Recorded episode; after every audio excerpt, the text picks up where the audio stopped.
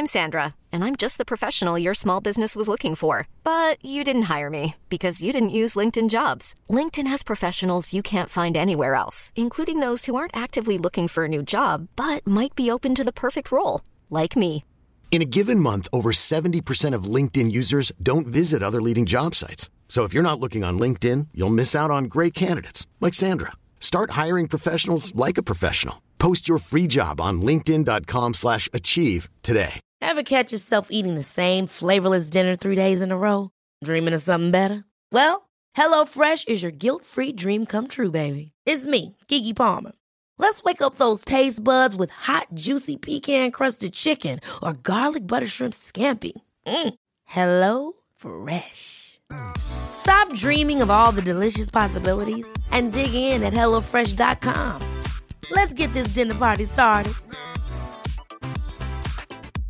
There's never been a faster or easier way to start your weight loss journey than with PlushCare. PlushCare accepts most insurance plans and gives you online access to board-certified physicians who can prescribe FDA-approved weight loss medications like Wigovi and Zepbound for those who qualify.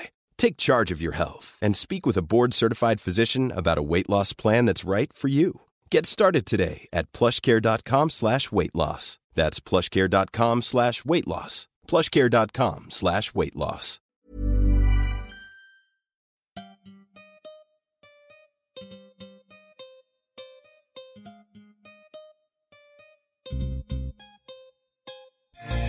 Bienvenue sur Nouvelle École avec un épisode un peu particulier puisque ce n'est pas une interview, il s'agit d'un épisode bonus pour le week-end.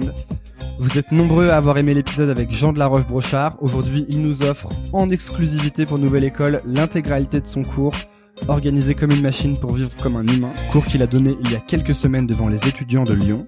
Il y a deux parties, une partie développement personnel où il démystifie le sujet et une partie plus productivité où il va dans le détail de ses tactiques et routines.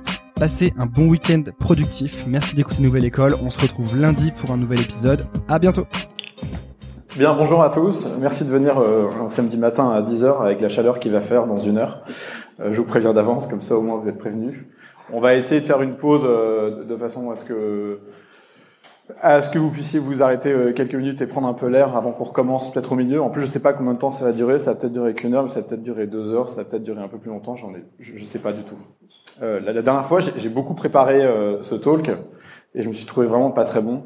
Alors je me suis dit cette fois-ci, je vais pas le préparer comme ça, peu importe ce qui arrive, au moins je m'en voudrais pas. Euh, donc comme ça, c'est clair.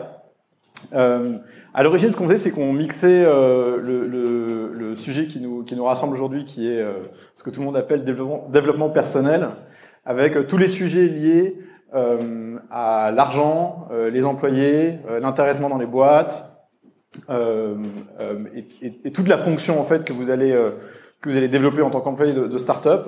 C'est quelque chose sur lequel on va revenir, mais en fait très brièvement et vers la fin, et qui devrait être plus la conclusion de ce qu'on va, de ce que je vais dire avant euh, plutôt qu'un sujet à part entière. Euh, donc je vais focus euh, beaucoup là-dessus. Human Machine, c'est un titre. on a trouvé ça avec Justine il y a deux saisons de Lyon. J'ai beaucoup aimé parce que en fait, à chaque fois que je fixe des rendez-vous ou que ou que je dis non à quelqu'un ou que je refuse d'aller à un événement parce que c'est le soir tard et qu'en fait mon deal c'est de rentrer à la maison voir ma femme et mes enfants à 19h30 les gens me disent mais Jean t'es une machine. Et ils le disent avec un ton pas, condescendant, mais un peu, un peu surpris, un peu, euh, un peu du type, mais, mais si t'es aussi organisé que ça, si t'es une machine comme ça, comment est-ce que tu fais pour, pour, pour profiter de la vie à côté? Et en fait, ce que les gens comprennent pas, c'est que s'organiser comme une machine, c'est juste, justement la fonction, c'est justement une cause qui permet après de profiter de tout le reste et de euh, rien foutre quand on en a envie. Et donc c'est pour ça que c'est important euh, de d'avoir cette discipline d'organisation.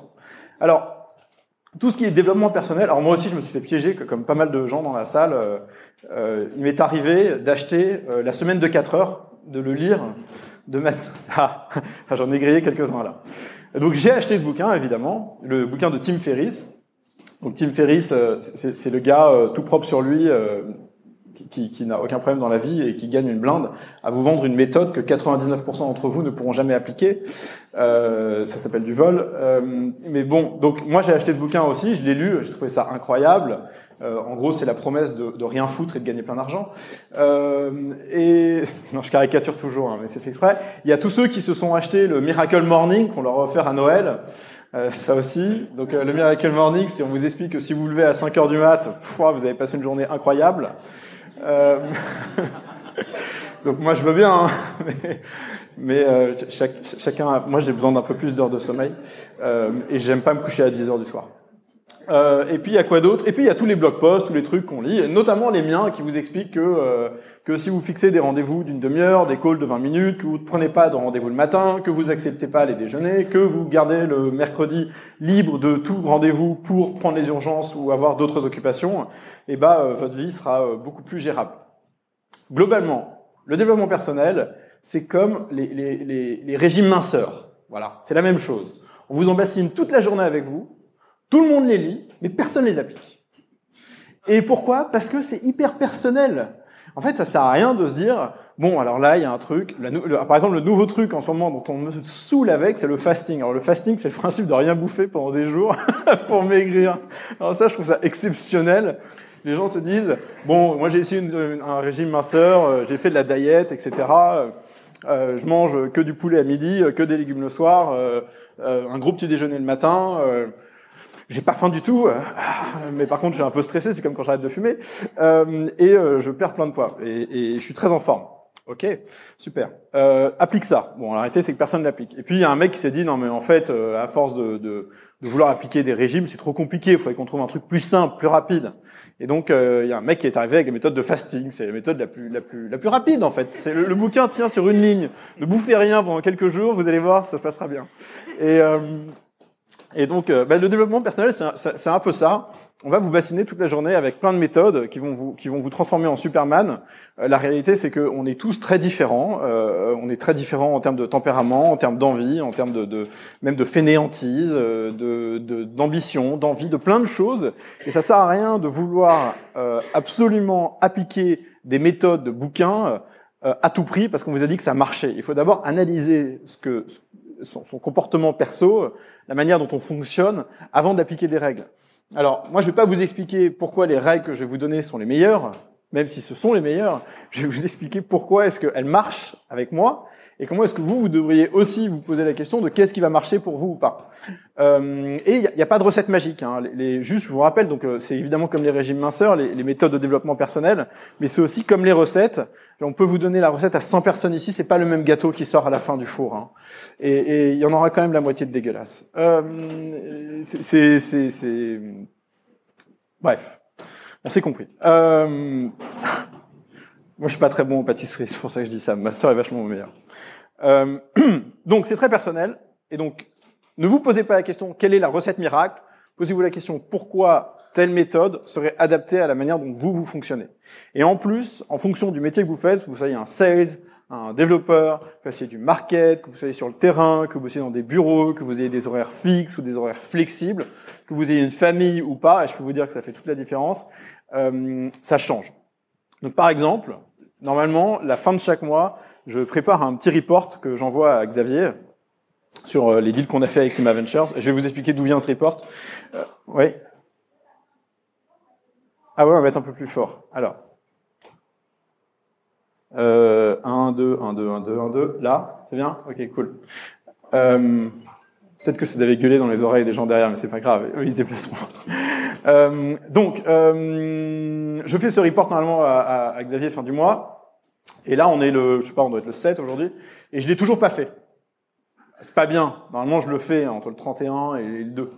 Et je l'ai pas fait pourquoi? Et je l'ai pas fait parce que tout simplement, euh, ma femme et mes enfants sont partis mercredi en vacances. Je savais qu'à partir de mercredi, j'allais avoir toutes mes soirées, toutes mes journées pour moi et avoir une espèce de liberté infinie de faire plein de choses. Et comme toute opportunité de faire plein de choses, et c'est exactement la même chose avec les méthodes de développement personnel, eh ben vous faites rien, voilà, parce que c'est un, c'est une, c'est un, c'est un casseur de routine. Euh, là, tout d'un coup, un événement exceptionnel vient de casser ma routine. Et à chaque fois, je me dis, ah, ils partent deux semaines, super, je vais pouvoir bosser comme un dingue. Et en fait, ils partent et, je, dors mal, je dois regarder deux fois plus de films. Euh, euh, je prends mon temps, au lieu de me lever à 7, je me lève plutôt à 7h30, 7h45, etc., etc. Et donc, ce qu'on se rend compte, mais je vais revenir après, c'est qu'on est, on est quand même toujours ramené à la, à la, à notre, euh, je sais pas si c'est le bon terme, mais je l'aime bien quand même parce qu'il est un peu violent, à notre médiocrité. Ok? On a tous notre belle part de médiocrité. Il faut l'accepter. Tant qu'on l'accepte pas, on peut pas euh, se battre contre contre cette médiocrité. Et donc, on se rate, moi, je me fais ramener à ça à chaque fois qu'ils partent en, en vacances. Euh, et je me rappelle à quel point je suis efficace quand ils sont là, ce qui, ce qui a l'air complètement euh, fou parce que quand les gens euh, tout d'un coup ont des enfants, ils disent oh là là avec les enfants. bon la seule chose qu'on peut pas faire avec les enfants, c'est partir en week-end, partir prendre un sac et se barrer, c'est fini parce qu'avec trois gosses, il y a, y, a, y, a, un peu de logistique quoi. et ça coûte un bras. Bref, donc ils sont partis, ça casse la routine, et donc on est tout le temps en, en, remise en question permanente pour se réorganiser, retravailler ses méthodes, et euh, euh, s'améliorer. Alors, pourquoi je vais en venir là? Parce qu'on va toujours vous dire que euh, donc cette recette va vous rendre incroyable. Juste pour info, la réussite, c'est pas arriver à un point de perfection, c'est progresser. C'est la mesure du progrès. C'est s'assurer que chaque semaine ou chaque mois on progresse par rapport au mois ou à la semaine suivante. C'est pas d'arriver à un point de perfection. On n'est pas parfait. Et si vous commencez à appliquer des méthodes ou à vous dire demain je fais tout, et ça va cartonner et ça va marcher et je vais devenir une brute d'exécution. Tout ce, tout, ce, tout ce qui va se passer, c'est que d'abord vous avez 99%, euh, 99 de chances d'échouer. Et la deuxième chose, et c'est pas négligeable, c'est qu'en plus d'échouer, vous allez culpabiliser.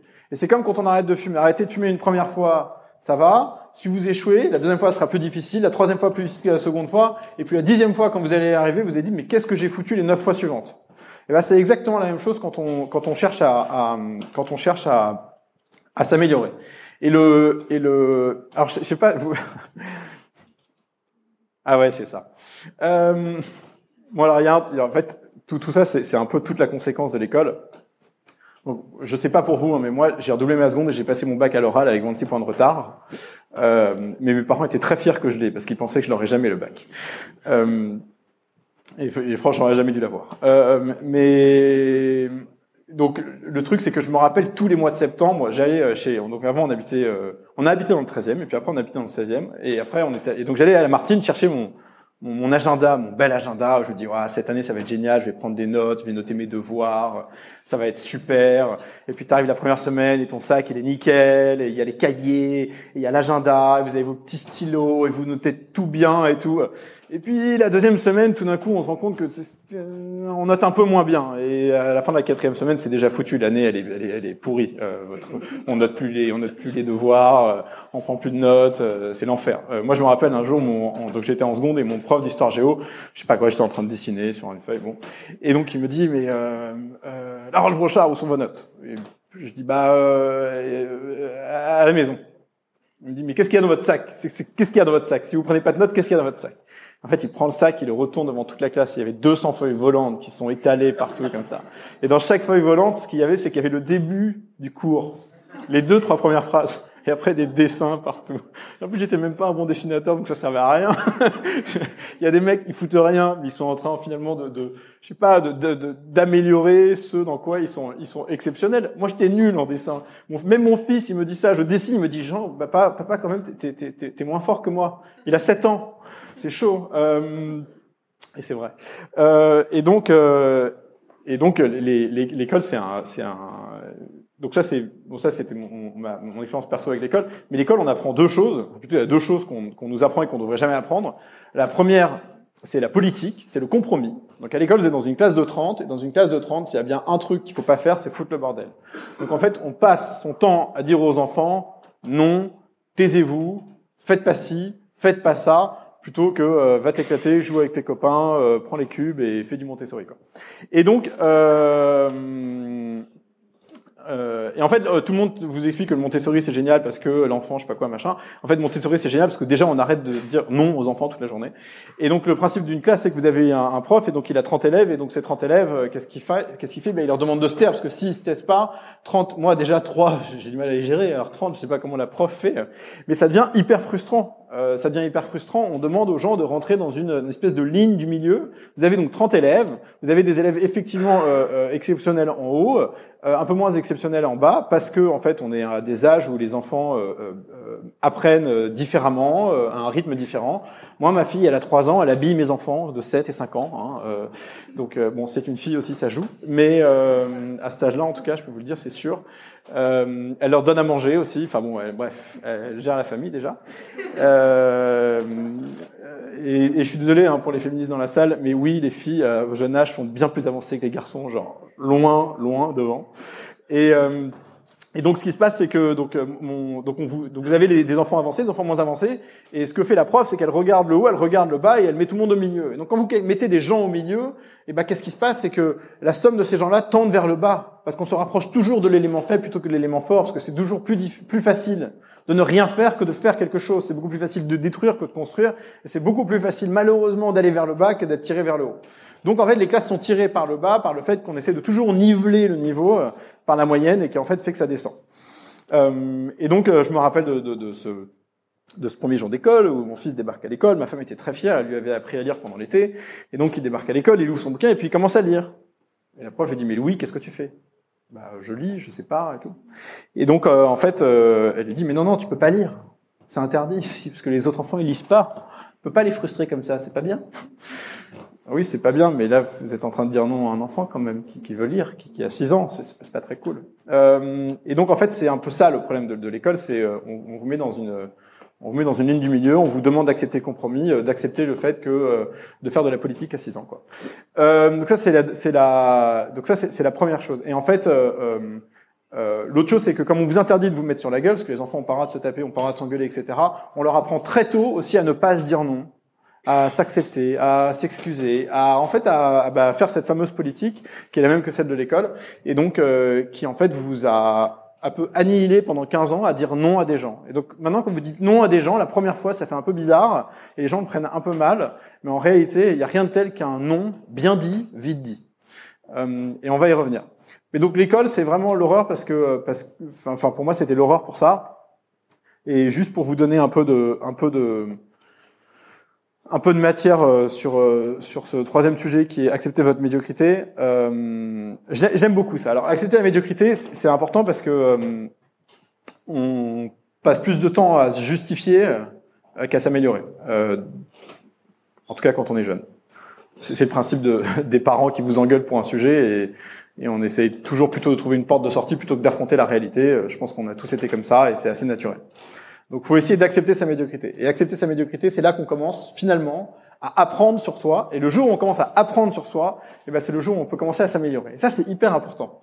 En fait, peu importe ce que vous allez faire en sortant d'ici, euh, ne faites aucune méthode. Aucune, rien. N'essayez pas de vous lever tôt de matin avec votre Miracle Morning. N'achetez pas la semaine de 4 heures sur Amazon. N'essayez pas absolument de faire un inbox zéro demain soir. Ça ne sert à rien.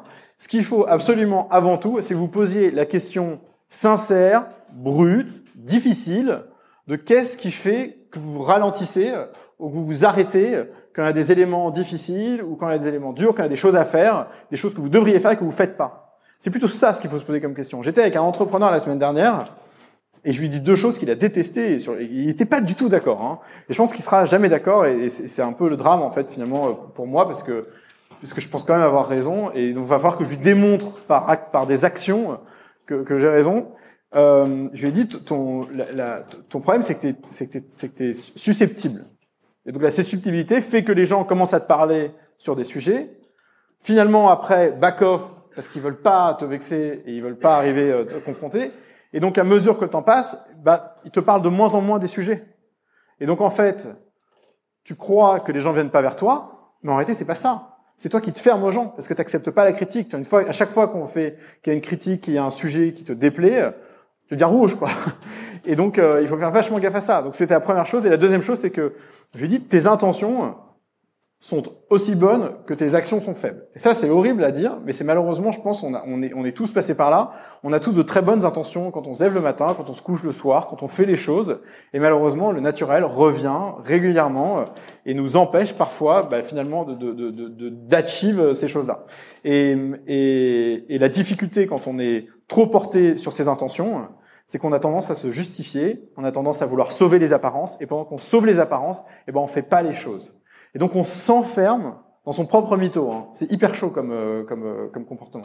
Euh, et ben, euh, je sais pas quels sont vos, vos, vos, défauts à tous. Moi, je connais les miens. Je vais les garder pour moi. Merci. Euh, mais ce qui est sûr, c'est que c'est en acceptant ces défauts qu'on commence à bosser pour soi, et c'est comme ça qu'on commence à s'améliorer. Et c'est là qu'on voit le progrès. Et c'est dingue à quel point le progrès s'accélère quand on a pris conscience des erreurs et de nos défauts de personnalité. Tout d'un coup, putain, ça prend une autre dimension. Et donc, les premières étapes d'amélioration, tout d'un coup, font qu'on sent hyper bien. Et ça, c'est un peu une drogue, quoi. C'est hormonal. Ça vient vous prendre dans les tripes. Tout d'un coup, vous dites putain, mais là, ouais, ok, j'ai compris, j'étais comme ça, ça s'améliore, je vais mieux, euh, je suis plus susceptible, j'abcède la critique. Évidemment, ça me fait chier, mais je la prends, je la, je la, je la digère, je parle aux gens. Et donc, en faisant ça, tout d'un coup, les, les, les, premiers résultats de vos efforts sont exceptionnels. Et c'est l'inverse de ces putains de régimes où il faut attendre six mois pour qu'il y ait un pour qu'il y ait un résultat, ou alors il faut faire leur fameuse méthode de fasting qui vous permet de perdre du poids pendant trois jours pendant que vous pour, pour les reprendre la semaine suivante.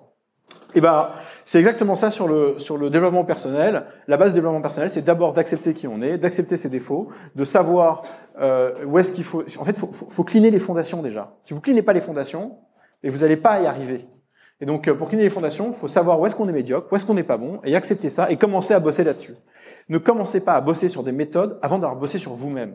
À la fin de la journée, vous n'êtes pas en combat contre les autres. Hein. Le bonheur, c'est pas une question de ce que pensent les autres de vous et de ce qui se passe, etc. Machin, même si on a tous besoin du regard des autres et de, de, de l'acceptation des autres et de la reconnaissance des autres. Votre combat au quotidien, il est avec vous-même. Hein. Euh, le, le, le, bouchon de dentifrice, il se ferme pas tout seul. Je vous donne l'exemple du bouchon de dentifrice parce que moi j'ai mis un an à faire le bouchon de dentifrice.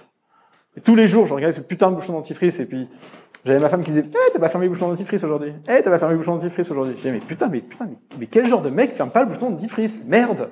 C'est comme euh, vous rasez, vous laissez le rasoir sur la table de, de, la, salle de bain avec les gosses qui courent. Malin. Euh, bon, vous faites attraper une fois, deux fois, dix fois, quinze fois même, mais après c'est fini. Hein, vous le remettez bien le rasoir. Mais c'est une habitude. Et donc les, toutes les bonnes choses, toutes les toutes les routines, tout ce qui vous permet de vous améliorer, ne sont pas des actions euh, ponctuelles, fortes, euh, euh, impactantes, c'est des habitudes qu'on construit. Et d'ailleurs, c'est un conseil que je donne à tous nos entrepreneurs euh, sur tous les gros événements de leur vie dans leur entreprise. Je vous donne l'exemple d'une levée de fonds ou d'une session euh, d'une boîte. Ce qui se passe, c'est que souvent l'entrepreneur, le CEO, il débarque dans la salle, il prend tout le monde et il fait un grand speech en disant ah on a levé 15 millions d'euros et tout ça c'est grâce à vous et c'est génial et on va faire et on va créer un empire et ça va être fantastique. Et en fait, ce qu'il a oublié l'entrepreneur avec cet événement énorme, c'est que comme tout événement énorme, personne dans la salle n'est capable d'absorber cet événement euh, correctement, euh, juste avec un announcement hyper gros ou une partie ou une fête ou je ne sais quoi d'autre.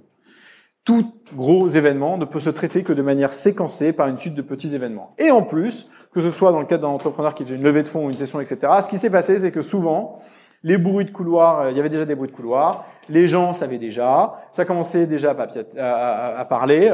Ils parlent de la levée de fonds. La moitié des gens se disaient ah, ben, qu'est-ce qui se passe pour mes stock options? Qu'est-ce qui va se passer au niveau des salaires? Qu'est-ce que ça veut dire en termes de, rythme de travail, euh, d'ambition, de ma place dans l'entreprise, etc., etc. Tous les gens après ils rattachent ce gros événement à leur euh, à leur à leur caractère personnel et à ce qui peut se passer. Et donc on conseille à nos entrepreneurs de prendre le temps, effectivement, de faire l'announcement, mais ensuite de voir les gens en one-to-one, une première fois, de refaire un point après 15 jours, et en fait de rentrer dans une, dans une, dans une routine avec eux pour pouvoir séquencer ce grand événement en plein de petits événements, 3, 4, 5, qui vont permettre à la personne de digérer, et surtout de créer une communication qui permet d'avancer sur ce gros événement et, et pour eux de mieux l'appréhender. Et bah pour l'amélioration euh, de votre de votre vie de votre vie personnelle et pro, c'est exactement la même chose. Euh, ne cherchez pas à, enfin, ça sert à rien de regarder le haut de la montagne, quoi, ou de regarder le haut de la tour Eiffel. N'importe qui qui regarde le haut de la montagne, c'est impossible qu'il arrive au bout. Hein. Ça va vous déprimer, hein. parce qu'il y a des mecs qui sont là-haut et vous vous êtes là, et en fait vous allez jamais arriver au bout en regardant le pic. Le meilleur moyen d'arriver en haut, c'est de regarder la prochaine marche, de la montée. Elle est comme ça la marche, c'est hyper facile. Puis ensuite vous allez monter celle d'après, et celle d'après, et celle d'après, et puis vous n'avez pas vu le temps passer parce que le temps il passe, on le voit pas passer. Puis un jour il se sera écoulé trois mois, six mois, un an, et vous allez vous rendre compte que vous avez monté 300 marches et que vous êtes vachement haut en fait. vous êtes vachement haut parce que au fur et à mesure, vous avez cliné vos défauts, cleaner vos défauts d'organisation, euh, cleaner vos susceptibilités, euh, vos, vos, la manière dont vous perceviez personnellement certains sujets, etc. Cleaner plein de trucs. Et ça prend du temps. Il faut le faire doucement. Il faut pas se presser parce que parce que on, fait, il n'y a, pas grand chose qui marche dans l'empressement, surtout quand c'est des choses fondamentales qu'il faut changer et qu'on a accumulé pendant des années. Alors moi, j'ai donc et je vais vous expliquer ça parce que c'est pour tous ceux qui dans la salle ont à peu près entre je sais pas entre 20 et 30 et qui en sont pas là et qui se disent oh putain il y a du boulot quand même. Moi, j'étais une merde jusqu'à 25 ans, même après 25 ans. Et je vais vous expliquer comment. Euh, donc j'ai rien foutu à l'école. Et il n'y a rien foutu à l'école. Euh, j'ai passé euh, doucement les, les, les différentes euh, années de primaire, de collège et tout. Et puis en seconde, ça a un peu buté là. et là, j'ai redoublé la seconde. J'ai redoublé la seconde et puis j'ai passé mon bac à l'oral, 26 points de retard, etc. Euh, je sais même pas comment j'ai eu 10 en allemand, sachant que je connaissais pas les pronoms euh, allemands euh, au moment du bac. Euh, et évidemment, alors ça c'est génial, ça c'est le coup de l'allemand. Maintenant on vous le dit plus, les parents ils ont compris que c'était une connerie. Mais avant on vous disait oui, il faut que tu prennes l'allemand en première langue, c'est très important. Euh, parce que c'est la langue du business. Bah non, mon vieux, la langue du business, c'est l'anglais maintenant. Hein, c'est pas l'allemand. Mais en fait, c'était la force européenne. Ouais, c'est l'axe franco-allemand. Ça va être la guerre. On va manger les États-Unis et tout. Bon, maintenant qu'il y a Trump, peut-être qu'on va manger les États-Unis. Euh, mais euh, donc c'était assez marrant. Donc euh, j'avais fait allemand première langue comme beaucoup euh, de, personnes à cette époque-là. évidemment, je ne parle pas un mot d'allemand. Et, et, en plus, j'ai pris du retard en anglais. Sympa. Euh, c'est pour ça que mes filles sont dans des écoles bilingues maintenant, comme ça on est tranquille. Euh, donc, euh, je me retrouve euh, avoir passé le bac oral, et puis j'arrive à la maison et mon beau-père me dit ah alors tu t'es inscrit sur Ravel. Ravel c'était le truc pour euh, choisir l'école. Et j'ai dit mais non c'est quoi Ravel? Il me dit mais Ravel c'est pour t'inscrire pour les écoles. Tu sais c'est comme bon quand les gens des bonnes notes ils font des prépas, mais quand les gens comme toi sont nuls ils vont sur Ravel. Je dis ah bon mais donc mais non je suis pas allé sur Ravel. Il me dit ah c'est con t'as de la chance que je sois le directeur de l'UFR de gestion de la Sorbonne. Donc il m'inscrit en UFR 6 de gestion, à un endroit magnifique, un amphi de 1000 personnes à Tolbiac. Donc maintenant il y a Station F, le quartier est devenu cool. Mais avant, c'était de la merde. Euh, il n'y avait même pas la bibliothèque François Mitterrand même. Et donc on débarquait dans cet énorme amphi de 1000 personnes et on vous expliquait le premier jour, bonjour, vous êtes 1000, à la fin de l'année vous serez 400. C'était un peu euh, Colanta du Colanta de l'école. Et donc vous arrivez dans cet amphi, vous donnez les, vous donnez les cours et tout. Donc je passe la première année, yes. La deuxième année, yes, j'arrive en troisième année. La troisième année, elle est où? Elle est à la Sorbonne. Bon, comme elle est à la Sorbonne, on fout rien. Et comme on fout rien, ah, je redouble la troisième année de fac. Quand même pas de bol. Le mec, il a redoublé sa seconde, il a redoublé sa troisième année de fac. Il est pas bon, hein. Euh, surtout pour rien apprendre. Bon, pendant ce temps-là, j'ai quand même fait des trucs, il faut savoir, et donc en fait, je crois que c'est un peu ça qui m'a sauvé. À l'âge de 16 ans, mon père m'a chopé dans un resto, il m'a dit, ouais, Jean, j'ai mon restaurant qui s'appelle Vieux Paris, euh, j'ai fait faire mon, mon site par une agence, j'ai payé 30 000 francs, c'est hors de question que je paye le même prix pour ma maison dans le sud. Donc voilà un bouquin, démerde-toi, fais-moi un site. Bon, ok. Donc j'ai pris le bouquin, je me suis démerdé, j'ai fait un site. En plus d'être nul à l'école, après j'étais autiste parce que je passais ma vie sur les ordinateurs. Bon. Et en plus j'étais comme le dessin, j'étais pas très bon codeur. donc euh, donc en plus je pouvais même pas faire carré là-dessus. Euh, vraiment une calamité. Et mais j'ai quand même fait des sites internet pour lui et tout. Et puis en 2004, il m'a même dit "Oh, regarde, on m'a parlé d'un truc qui s'appelle Google AdWords, ça a l'air sympa et tout." Et Google AdWords en 2004, c'était la guerre mondiale. C'est le Bitcoin d'aujourd'hui quoi. C'est vous arriviez, vous preniez un mot-clé, vous le payez 5 cents du clic et bim, vous preniez 10 balles. Et donc on faisait ça on générait beaucoup de réservations dans son restaurant et je pense que pour 10 euh, 000 euros dépensés, on faisait 200 euh, 000 euros de repas, quoi. Facile pendant l'année. C'était fantastique. On avait les mots-clés restaurant romantique, restaurant romantique Paris, restaurant Paris, Paris restaurant, tout ça, euh, avec toutes les variantes possibles. Et on payait ça 5 cents du clic. C'était génial. Puis après, le prix est monté et, comme le code, j'étais pas très bon aussi en, en, en AdWords, donc euh, bon, j'ai arrêté quand c'est devenu trop cher. Et puis j'ai créé une association à la Sorbonne pour aider les étudiants à partager leurs cours. Bon, arrêté c'est parce que quand je prenais pas les cours et que j'y allais pas, fait que je trouvais un moyen de les choper. Euh, et puis j'avais pas d'ordinateur et donc je savais que HP euh, sponsorisait les associations. Euh, donc j'ai eu un super ordinateur HP. Euh, je sais que ça fait lame aujourd'hui de dire un ordinateur HP. Ok, c'est bon. oui, on a tous des Mac et tout. Ok. Euh, mais donc, euh, je me retrouve avec cet ordinateur HP, euh, tout ça, l'association. Et puis, j'ai une copine de mon père qui me dit ah, je fais de l'optimisation fiscale et financière pour des gens qui gagnent un peu d'argent avec des projets immobiliers et tout. Donc finalement, bah, je décroche mon téléphone, j'appelle quelques boîtes de la, quelques quelques personnes de l'annuaire de la Sorbonne, puis je fais un peu d'optimisation fiscale. Et puis l'été, bah, mon père a un restaurant, le meilleur moyen de gagner de l'argent quand vous avez euh, 16, 17, 18, 20 ans, euh, c'est de bosser dans un restaurant parce que bon, vous êtes payé évidemment, mais surtout au niveau des pourboires, ça crache. Euh, et c'est cool pour payer ses vacances à Ibiza avec des avec des potes qui eux ont pas besoin d'argent parce que leurs parents leur donnent. Euh, et donc euh, je fais ça. Je- J'ouvre aussi le, le- la succursale française d'une boîte qui s'appelle Quintessentially à Londres, qui faisait la conciergerie pour les pros et pour les et pour les individus les individus euh, un, un peu blindax. Et donc je fais plein de petits trucs comme ça à droite à gauche, de, manière assez dilettante, pas très rigoureuse, je dirais. Mais bon, sur le temps, on apprend. J'avais même fait un truc qui s'appelait travelingworld.com, et ça, j'avais pris 10 appartements à Paris que je louais et que je sous-louais. Je faisais du Airbnb euh, un peu à l'arrache. Ça, c'était pas mal aussi. Bref, donc euh, je, fais tous ces petits trucs-là, et puis je redouble ma, tro- ma, ma troisième année de fac. Ah merde Donc je la repasse, et puis euh, j'arrive à la fin de la quatrième année, et la quatrième année, je me dis, ah, je vais pas me faire niquer cette fois-ci.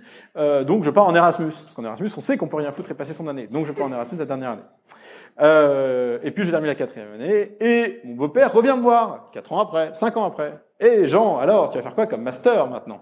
J'avais terminé ma maîtrise. Je sais pas. Ah, tu t'es pas inscrit? Bah non. Non, parce que sinon, pour les gens bons, donc il y a des passerelles vers les grandes écoles, mais pour les gens médiocres comme toi, si tu veux, j'ai un master. Euh, donc il avait un master de management stratégique international, un nom très pompeux qui voulait pas dire grand-chose, mais qui était quand même assez intéressant. Et donc je rentre dans son master et j'étais hyper content parce que c'était que six mois de cours. Et après, c'était six mois de stage. Donc, euh, je je sais même plus quelle, année c'était, mais j'allais sur mes 25 ans et j'allais être diplômé d'un master. Trop bien, passablement, mais trop bien. Euh, et je savais toujours pas ce que je voulais faire de ma vie. euh, et je vous avoue que me- quand, quand j'ai été guichetier à la banque euh, tous les samedis matins pendant un an, et ça non plus, ça m'a rien appris, euh, à part me lever le samedi matin, même après une cuite. Bref, je crois que j'ai fait le tour de tous les petits trucs que j'ai fait là. Et donc, euh, je me retrouve à, à 25 ans, euh, diplômé, euh, presque diplômé du master, et j'envoie euh, 100 CV à 100 boîtes de corporate et tout. Donc, j'envoie ces 100, ces 100 CV, je reçois une réponse pour un interview. Je vais à l'interview et coup de chance, les mecs m'embauchent en stage. Janvier 2008. Corporate Finance. On faisait de l'IPO sur le small market. Je vais vous raconter l'histoire en septembre 2008, ce qui se passe quand les Man Brothers tombent. Et c'est pas le bon moment pour me rentrer sur le marché du travail en finance. Alors, quand vous êtes un trader brillant, certainement, hein, mais quand vous êtes un mec médiocre comme moi qui débarque en stage dans une boîte qui s'appelle Avenir Finance, qui a pas beaucoup d'avenir et qui en plus euh, fait de l'introduction bourse sur le small market, c'est-à-dire le truc dont tout le monde se marre à la sortie euh, du bureau. Quoi. Donc le small market, c'est vous prenez des boîtes qui font en gros 10 millions d'euros de chiffre, 500 000 euros de, de débit, donc pas grand-chose, et vous dites aux gens, ouais, on va les coter sur le stock market, ça va être génial, et vous vendez à l'entrepreneur que c'est bien parce que ça va lui créer de la notoriété, de la liquidité et tout. Sauf qu'en fait, il n'y a pas de liquidité sur small market. Euh, donc je, je rentre là-bas en, en janvier 2008. On était, c'était un groupe, euh, Finance, qui a changé de nom et, et on était 100 euh, sur de l'immobilier, de l'asset management et du corporate. Et en corporate securities, on était 15. Je rentre là-bas, moi évidemment je cravache parce que fallait que je, fallait que je fasse mes preuves. Et donc en mars, euh, hyper sympa, les mecs me disent bon, euh, l'activité se passe bien, euh, je pense qu'on va grossir. Alors ça c'est c'est horrible ce que je veux dire, c'est tous les gens mauvais euh, qui décident de faire un move hyper bold, genre à la veille de la crise. C'est le mec qui se met all-in sur la sur Lehman Brothers, genre il met toutes ses économies et le truc tombe le lendemain. Là c'était un peu ça, c'était bon, genre c'était vachement bien. On a recruté euh, six personnes en securities, toi en corporate, tu te pas mal, on va t'embaucher. Hop, donc il m'embauche. Ouais, content en mars. Et puis en juin, ça commence à se sentir mauvais déjà. Donc euh, sur les 15, ils en virent 7. Donc on n'est plus que 8. Puis en septembre, les Man Brothers tombent. Alors qu'est-ce qui se passe quand les Man Brothers tombent? Bah, Comme n'importe quelle petite boîte, les managing directors s'attachent au siège et disent aux gens c'est pas de notre faute, c'est la faute des gens autour, il faut qu'on vire le reste de l'équipe. Donc ils virent le reste de l'équipe. Qui ils gardent bah, Ils gardent le mec qu'ils ont embauché il y a pas longtemps, qui lui cravache, qu'il est embauché il y a pas longtemps. Euh, il a encore plein d'étoiles dans les yeux. Et donc ils m'ont gardé quand même, c'était sympa, mais ils avaient viré tout le monde. Donc on était quatre, trois managing directors qui branlaient rien, et moi. Et euh, je me dis putain, j'ai quand même pas de bol quoi. J'ai commencé à bosser, ça fait neuf mois, et ça y est, ma carrière elle est déjà foutue. Euh, donc donc je, leur dis bon, c'est très sympa ce qu'on fait et tout, mais moi j'aimerais bien en fait partir pour faire autre chose, rien à voir avec la avec le corporate finance, ce qui était complètement faux à l'époque. Euh, et après, je me suis posé la question si la fin justifiait les moyens. Dans ce cas-là, oui. Euh, je leur ai dit que je voulais plus faire de corporate finance, alors qu'en fait, je voulais partir pour monter ma boîte de levée de fonds indépendant. Euh, et à l'époque, on avait shifté évidemment de l'IPO euh, sur la levée de fonds euh, chez Avenir Finance. Donc je les quitte en juin 2009, je commence à faire la levée de fonds avec un associé, et puis on rentre des deals et on fait des levées de fonds, on en fait quand même 9 en l'espace de 18 mois, ce qui était pas mal, euh, surtout euh, quand vous avez deux mecs qui ont 30 et 26 ans et qui ont pas de track record. On avait vraiment de la chance, et pour le coup, mon associé de l'époque, lui, avait un bon réseau, c'est comme ça qu'on avait eu les deals. Euh, et donc on fait ça, et je me fais spotter par un mec qui s'appelle Pascal Mercier en, en fin 2010, que je rejoins mi-2011, et là je continue à faire des levées de fonds. Et... Euh, et donc le truc important et, le truc important et, c'est là que c'est personnel et c'est là que c'est hyper important, euh, c'est que en, quand j'ai quitté Avenir Finance, euh, oui, je les ai quittés pour monter un service, quelque chose de concurrent. Mais s'il y a quelque chose auquel j'ai toujours attaché énormément, énormément, énormément d'importance, c'était la qualité du travail effectué pour les clients. Quoi. Et donc nous, on avait une boîte à l'époque, c'était Jamendo. Euh, qui était un service euh, de, qui existe toujours, hein, qui est une boîte qui permet au, au qui, qui, est un, une librairie de, de musique euh, de, de groupes amateurs en Creative Commons, donc c'est gratos, hein, vous allez là-bas, vous pouvez utiliser les musiques, les écouter, etc. C'est pas comme Spotify, pas payé, c'est gratuit, mais c'est que des groupes amateurs. il y avait trois fondateurs dans cette boîte-là, et en partant d'Avenir Finance, ils m'ont dit, Jean, est-ce qu'on peut venir bosser avec toi? Et Donc ils sont venus bosser avec moi, ils ont payé Avenir Finance une partie du boulot, ils sont venus bosser avec moi, on a essayé de faire de fonds, il n'a pas réussi. C'est le premier deal que j'ai fait, c'était mon premier échec. Bim. Euh, et en fait, euh, on n'a pas réussi, ils sont vendus une boîte qui s'appelle Musicmatic, mais on a gardé de très bonnes relations. Et ensuite, en 2011, quand j'ai rejoint Pascal Mercier, l'un des fondateurs de Jamendo, Sylvain Zimmer, m'a rappelé en me disant, Jean, j'ai un entrepreneur euh, que je connais bien, parce que j'étais témoin à son mariage, qui lance une boîte avec deux potes, Jean-Daniel et Valentin, qui s'appelle Capitaine Train. Il faudrait que tu regardes. Je dis, ok, je regarde. Je regarde, je vois trois ingénieurs débarquer. Je raconte pas les trois ingénieurs qui eux étaient dans un studio à Palaiso euh, et vous expliquaient euh, de manière très candide qu'ils allaient éclater voyagesncf.com sur la vente de billets de train en ligne. Bon. Et en fait, leur histoire était très singulière. Je vous passe des détails, c'est pour une autre fois. Mais donc j'ai décidé de bosser avec eux à cette époque-là. Et donc on a bossé, et on a fait le taf, et c'était dur, et c'était dur, et c'était dur. Mais on a levé le seed, et donc on a fait la levée de. Au bout de deux ans, après avoir travaillé avec Pascal, euh, moi j'en avais marre de faire le métier de leveur de fonds, parce que le métier de leveur de fonds, il faut comprendre ce que c'est. Euh, c'est un métier très très rémunérateur quand vous êtes bon. Vous pouvez lever jusqu'à 50 millions, 100 millions d'euros par an, et vous prenez entre 4 et 5% au milieu. Hein. Donc un mec qui lève 50 bars, il prend deux bars dans sa poche tous les ans. Euh, et, et, 50 millions aujourd'hui euh, sur le marché français, avec le capital disponible et la maturité des boîtes, c'est comme ça. Hein. Donc on fait, on fait ce, nous on faisait ce métier-là. Moi à l'époque, euh, je faisais plutôt des deals plus petits, donc je devais générer entre 600 euh, et 800 000 euros de fils par an, hein, c'est déjà pas mal, pour me payer et pour euh, donner le reste à, à, à mon boss. Et donc, euh, à un moment donné, j'en ai eu marre de lever de l'argent pour des boîtes dans lesquelles j'aurais pas investi. En fait, l'horreur de la levée de fonds, c'est que vous êtes un salesman. Quoi. Vous êtes là, votre boulot, c'est de closer. D'ailleurs, quel que soit vous, ce que vous allez faire dans votre, dans votre, dans votre taf, la différence entre un bon et un mauvais lever, entre un bon et un mauvais vendeur, c'est the last 10%. C'est le dernier mail qui permet d'aller closer le client, quoi, closer le deal. Et d'ailleurs, ce qu'on s'est qu'on a remarqué, c'est que sur les 20 deals que j'ai closés, on a probablement 10 qui se sont closés avec le dernier mec qu'on a contacté. Et donc ça prouve qu'il faut être résilient dans le métier de la vente. Le problème de la vente, et notamment le levée de fonds, c'est qu'à mesure que vous avancez avec les entrepreneurs, vous apprenez à les connaître très très bien. Vous les avez pris parce que vous savez que vous pouvez lever. Vous les avez pas pris parce que vous auriez investi chez eux. Et ce qui se passe, c'est qu'on se retrouve euh, avec euh, une opposition entre son envie personnelle et son envie pro. Son envie personnelle étant de, de s'épanouir et de s'épanouir en servant les gens de manière, euh, de manière avec une, je sais pas, mais en étant à l'aise sur la, la, la, la fonction qu'on a, ce qu'on fait, le produit qu'on vend et, et, la manière dont on fait le job. Et la difficulté là, c'est que je levais de l'argent pour des boîtes dans lesquelles j'aurais pas investi.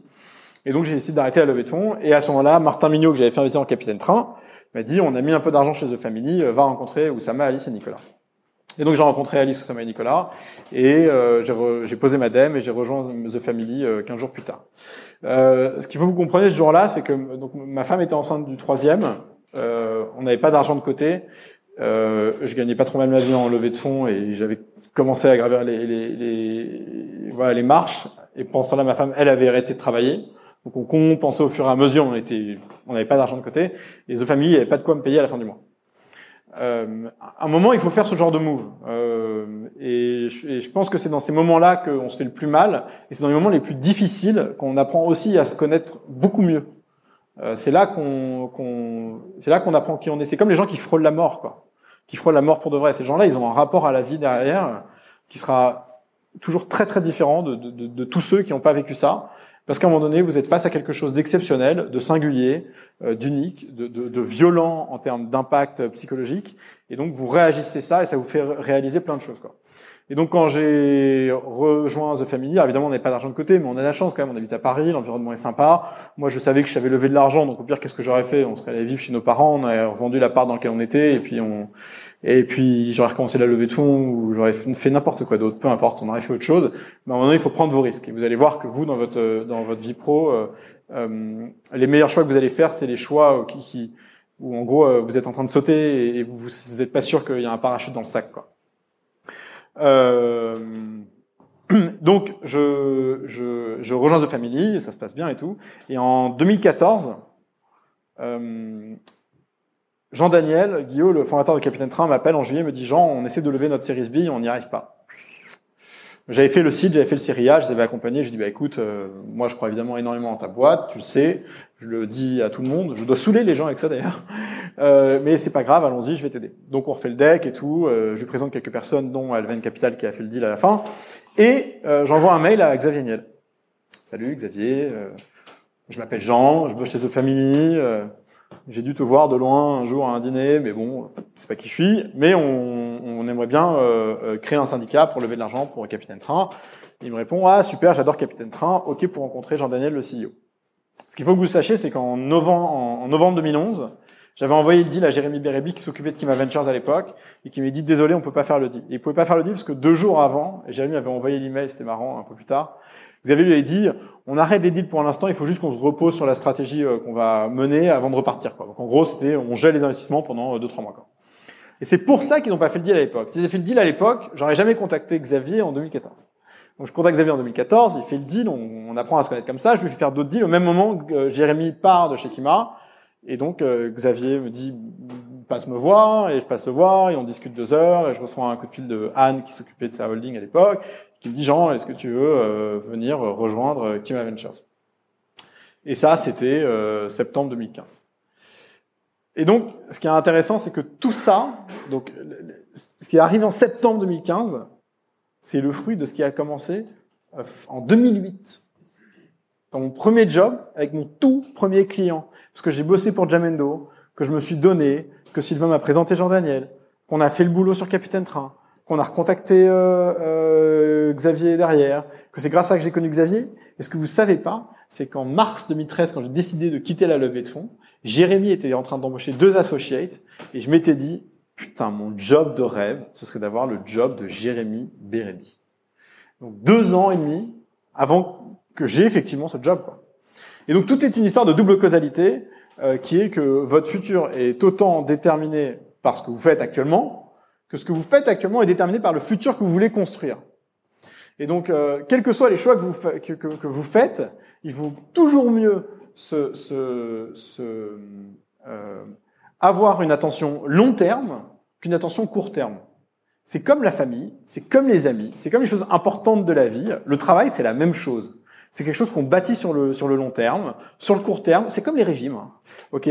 Sur le court terme, les résultats sont pas toujours là. Ça prend un peu du temps. faut être résilient. On gagne pas toujours l'argent qu'on veut. Ok, c'est dur. Mais à la fin, si vous faites bien le job et si vous avez une vue long terme, d'abord, une vue long terme, c'est souvent une vue honnête. Parce que personne ne pense long terme en étant un escroc. Un escroc, c'est un mec court terme. Un, un, un, un, fraudeur est un mec court terme. Un, imposteur est quelqu'un de court terme. Si vous commencez à penser long terme, vous commencez à penser de manière beaucoup plus authentique et beaucoup plus euh, réelle euh, que, que n'importe qui d'autre autour de vous. Et de toute manière, votre vue sera beaucoup plus globale, beaucoup plus macro. Globalement, vous devriez avancer mieux que les autres. Donc, pensez long terme. Quand vous allez rentrer dans une boîte, dans une start-up, vous allez rentrer à des niveaux de salaire qui sont faibles, ok? Et vous allez rentrer dans des niveaux de salaire qui sont faibles parce que la boîte n'a pas les moyens de vous payer. Elle va vous donner des stocks et les stocks, ils vont pas être extraordinaires non plus parce qu'on peut pas donner des stocks à 30 personnes et donner 1% à 30 personnes, c'est impossible, ok? Même avec toute la bonne volonté du monde. Euh, vous allez devoir faire des sacrifices, vous allez devoir bosser beaucoup, etc. Mais ce qui est sûr, c'est que si vous mettez du cœur, de l'envie, de la rigueur, de, la force de travail dans ce que vous faites, et toujours sur une optique de, de progresser, et eh ben à mesure que vous progressez, vous arrivez plus proche de l'excellence. Et normalement, si vous faites bien le job, vous allez voir, l'argent, ce n'est qu'une conséquence du travail bien effectué. Hein. C'est pas une cause.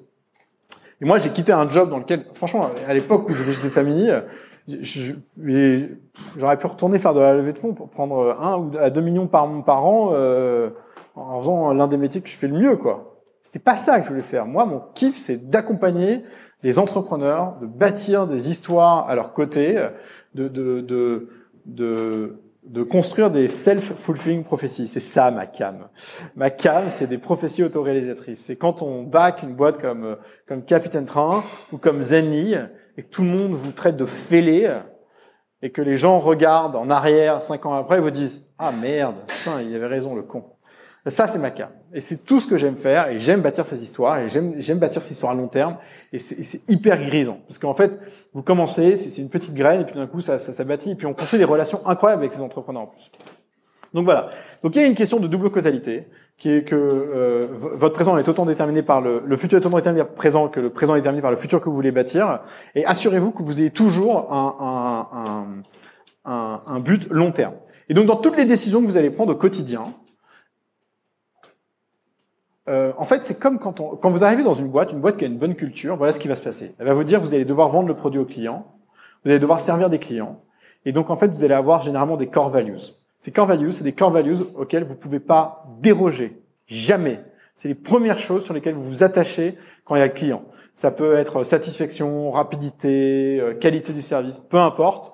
Si vous avez vous descendez d'abord ces trois choses, et après avoir descendu les trois choses, vous regardez la suite des décisions que vous avez à prendre par rapport à ce client-là mais on vous, on vous essaye toujours de vous rattacher votre fonction à des core values.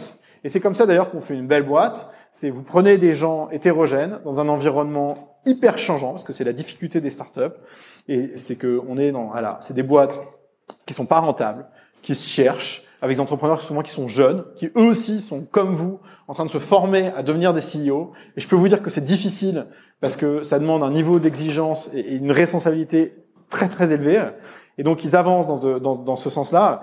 Et, et, et, donc la culture, c'est ce qui permet de garder les gens ensemble face à un environnement incertain. Bref, eh ben quelles que soient les tâches, et après je vais vous parler de, mes routines de, de, travail, mais quel que soit ce que vous faites au quotidien, fixez-vous quelques règles, quelques valeurs clés qui vont vous qui vont vous permettre d'avancer. Donc moi par exemple sur les entrepreneurs qu'on qu back chez Kima Ventures, chez Kima, on voit passer 300 à 500 boîtes par, par semaine. Ok, on est quatre. Euh, on voit, euh, on doit closer un deal tous les trois jours environ. Et on a 550 boîtes dans le portefeuille. En, termes de volume, c'est énorme. tout le monde qui vous dit ah c'est énorme, oulala, c'est dingue comment vous êtes organisé et tout. Euh, je, je, vais vous, je vais vous faire une confidence. Franchement, on est à 60% euh, de. Si le surmenage est à 150, on est à 60% là. On est large. On peut en traiter 1000 des boîtes si on veut. Tout ça, c'est le fruit d'une bonne organisation. Euh, euh, mais je vais en revenir là-dessus parce que quand j'ai commencé à bosser avec Xavier, les choses se sont faites assez naturellement. Et puis à un moment donné, les gens m'ont dit ah qu'est-ce que c'est de bosser avec Xavier et tout. Et puis c'était une bonne question que je me suis posée. Je me suis dit mais en fait, enfin, tu vois quelqu'un qui, qui, réagit aussi vite et qui on traite tellement de sujets différents, euh, qui, enfin voilà, qui, qui, est très intense dans, le, dans, la, dans la relation de travail. j'ai regardé les, les, choses clés euh, qui font que, la, que notre relation finalement est, est, je trouve, excellente. Et donc, je dis souvent aux gens, euh, pour bosser avec, Xavier, c'est assez simple en fait. Il faut être simple, il faut être euh, efficace, euh, sympa euh, et honnête. Et donc, quelles que soient les actions qu'on fait aujourd'hui chez Kima et quelles que soient les actions qu'on fait face aux entrepreneurs, j'ai toujours ces trois choses dans la tête efficacité, honnêteté, sympathie. Vous vous énervez jamais contre quelqu'un, vous avez toujours un sourire, faites toujours attention à, la, à, la, manière dont les gens perçoivent ce que vous leur dites. L'efficacité, c'est-à-dire qu'il faut leur dire non rapidement, il faut faire les deals vite, il faut avancer, il faut over-deliver, il faut anticiper, il faut juste aller toujours le extra mile. Et puis euh, l'honnêteté, c'est tout simple, c'est quelle que soit la décision que vous prenez, il faut pas être court terme, il faut être long terme. Et c'est vraiment là l'honnêteté qu'elle se positionne. C'est quand vous regardez quelque chose de long terme, vous regardez pas votre votre intérêt court terme. Tout d'un coup, l'honnêteté c'est quelque chose qui est une évidence, quoi. Hein. ça se passe très très bien. Et donc, euh, vous, quelles que soient les tâches que vous allez faire et la manière dont vous allez faire votre boulot, euh, essayez de trouver les valeurs qui, euh, qui vous ressemblent, qui sont celles que vous voulez défendre, et faites toutes vos actions en fonction de ça. Et c'est hyper important euh, d'avoir des, des, des, socles solides sur lesquels on peut se rattacher. Parce que parfois, il y a des décisions, on a du mal à les prendre. Euh, on est un peu dans le flou. Et donc, le meilleur moyen de les prendre, c'est de se rattacher à ce genre de, à ce genre de valeurs. Alors, Je pense que la première règle d'efficacité est probablement de, de qu'on a oublié très vite à cause de l'école et à cause de, de notre adolescence, c'est de savoir dire non. Euh, on a toujours été confronté à des difficultés. Et quand on est confronté à des difficultés, ce qu'on a tendance à faire, c'est soit on se cache, soit on se justifie, soit on minimise l'impact de ce qu'on dit. Et donc, à force de se justifier, de minimiser, de se cacher, eh ben, on, on a oublié d'être franc avec les gens qu'on a en face de nous. Et à force d'oublier d'être franc, eh ben, on n'ose pas dire non. Euh, dire non, ça change la vie. Euh, ça change la vie parce que c'est ce qui fait la différence entre quelqu'un qui subit son agenda et quelqu'un qui, qui, qui, maîtrise son agenda. Euh, on va plus euh, vous travaillez, plus vous rencontrez de gens, plus vous êtes sollicité. Mais malheureusement, vous pouvez pas accepter des rendez-vous à l'infini. Vous pouvez pas accepter des gens à l'infini. Donc vous avez deux choses qui sont essentielles pour pouvoir euh, manager votre votre agenda. C'est un, l'organiser de telle manière que vous pouvez faire plus de choses en moins de temps. Et ça, c'est le principe d'efficacité. Et deux, il faut que vous disiez non à plein de gens. Alors dire non à plein de ça veut dire aussi qu'on va se couper des opportunités. il faut savoir prendre les bonnes opportunités et laisser celles qui sont pas très intéressantes. Il faut aussi accepter que parfois on va dire non à des gens qu'on aurait dû rencontrer et on va faire une erreur. Et parfois on dit non à des deals, on aurait dû les faire, on va faire une erreur. Et c'est pas grave de dire non, parce que ce qui est essentiel, c'est que pour tout le reste du temps que vous allez passer avec des interlocuteurs en interne, en externe, vos partenaires, etc., pour tous ces gens-là, parce que vous vous êtes permis de dire non à d'autres gens à côté, et eh ben vous allez être disponible pour eux, euh, l'échange va être qualitatif, etc., etc. Moi j'ai des gens de temps en temps et donc ils viennent, ils fixent, ils me fixent des rendez-vous. Alors c'est la règle. Je, je, je savais pas qu'ils faisaient ça, mais je trouve ça génial et je suis très tellement d'accord avec ça. Warren Buffett ne fixe des rendez-vous que du jour au lendemain, ok? Vous lui envoyez un mail le jour même. S'il peut pas vous recevoir le lendemain, c'est qu'a priori il ne peut pas vous recevoir tout court. Eh ben, il y a un peu de ça. Moi, je vous, vous, le dirai après dans mon agenda, mais tout mon mercredi est libre. Et mon mercredi est libre pour que je puisse accepter des rendez-vous d'urgence de dernière minute et tout.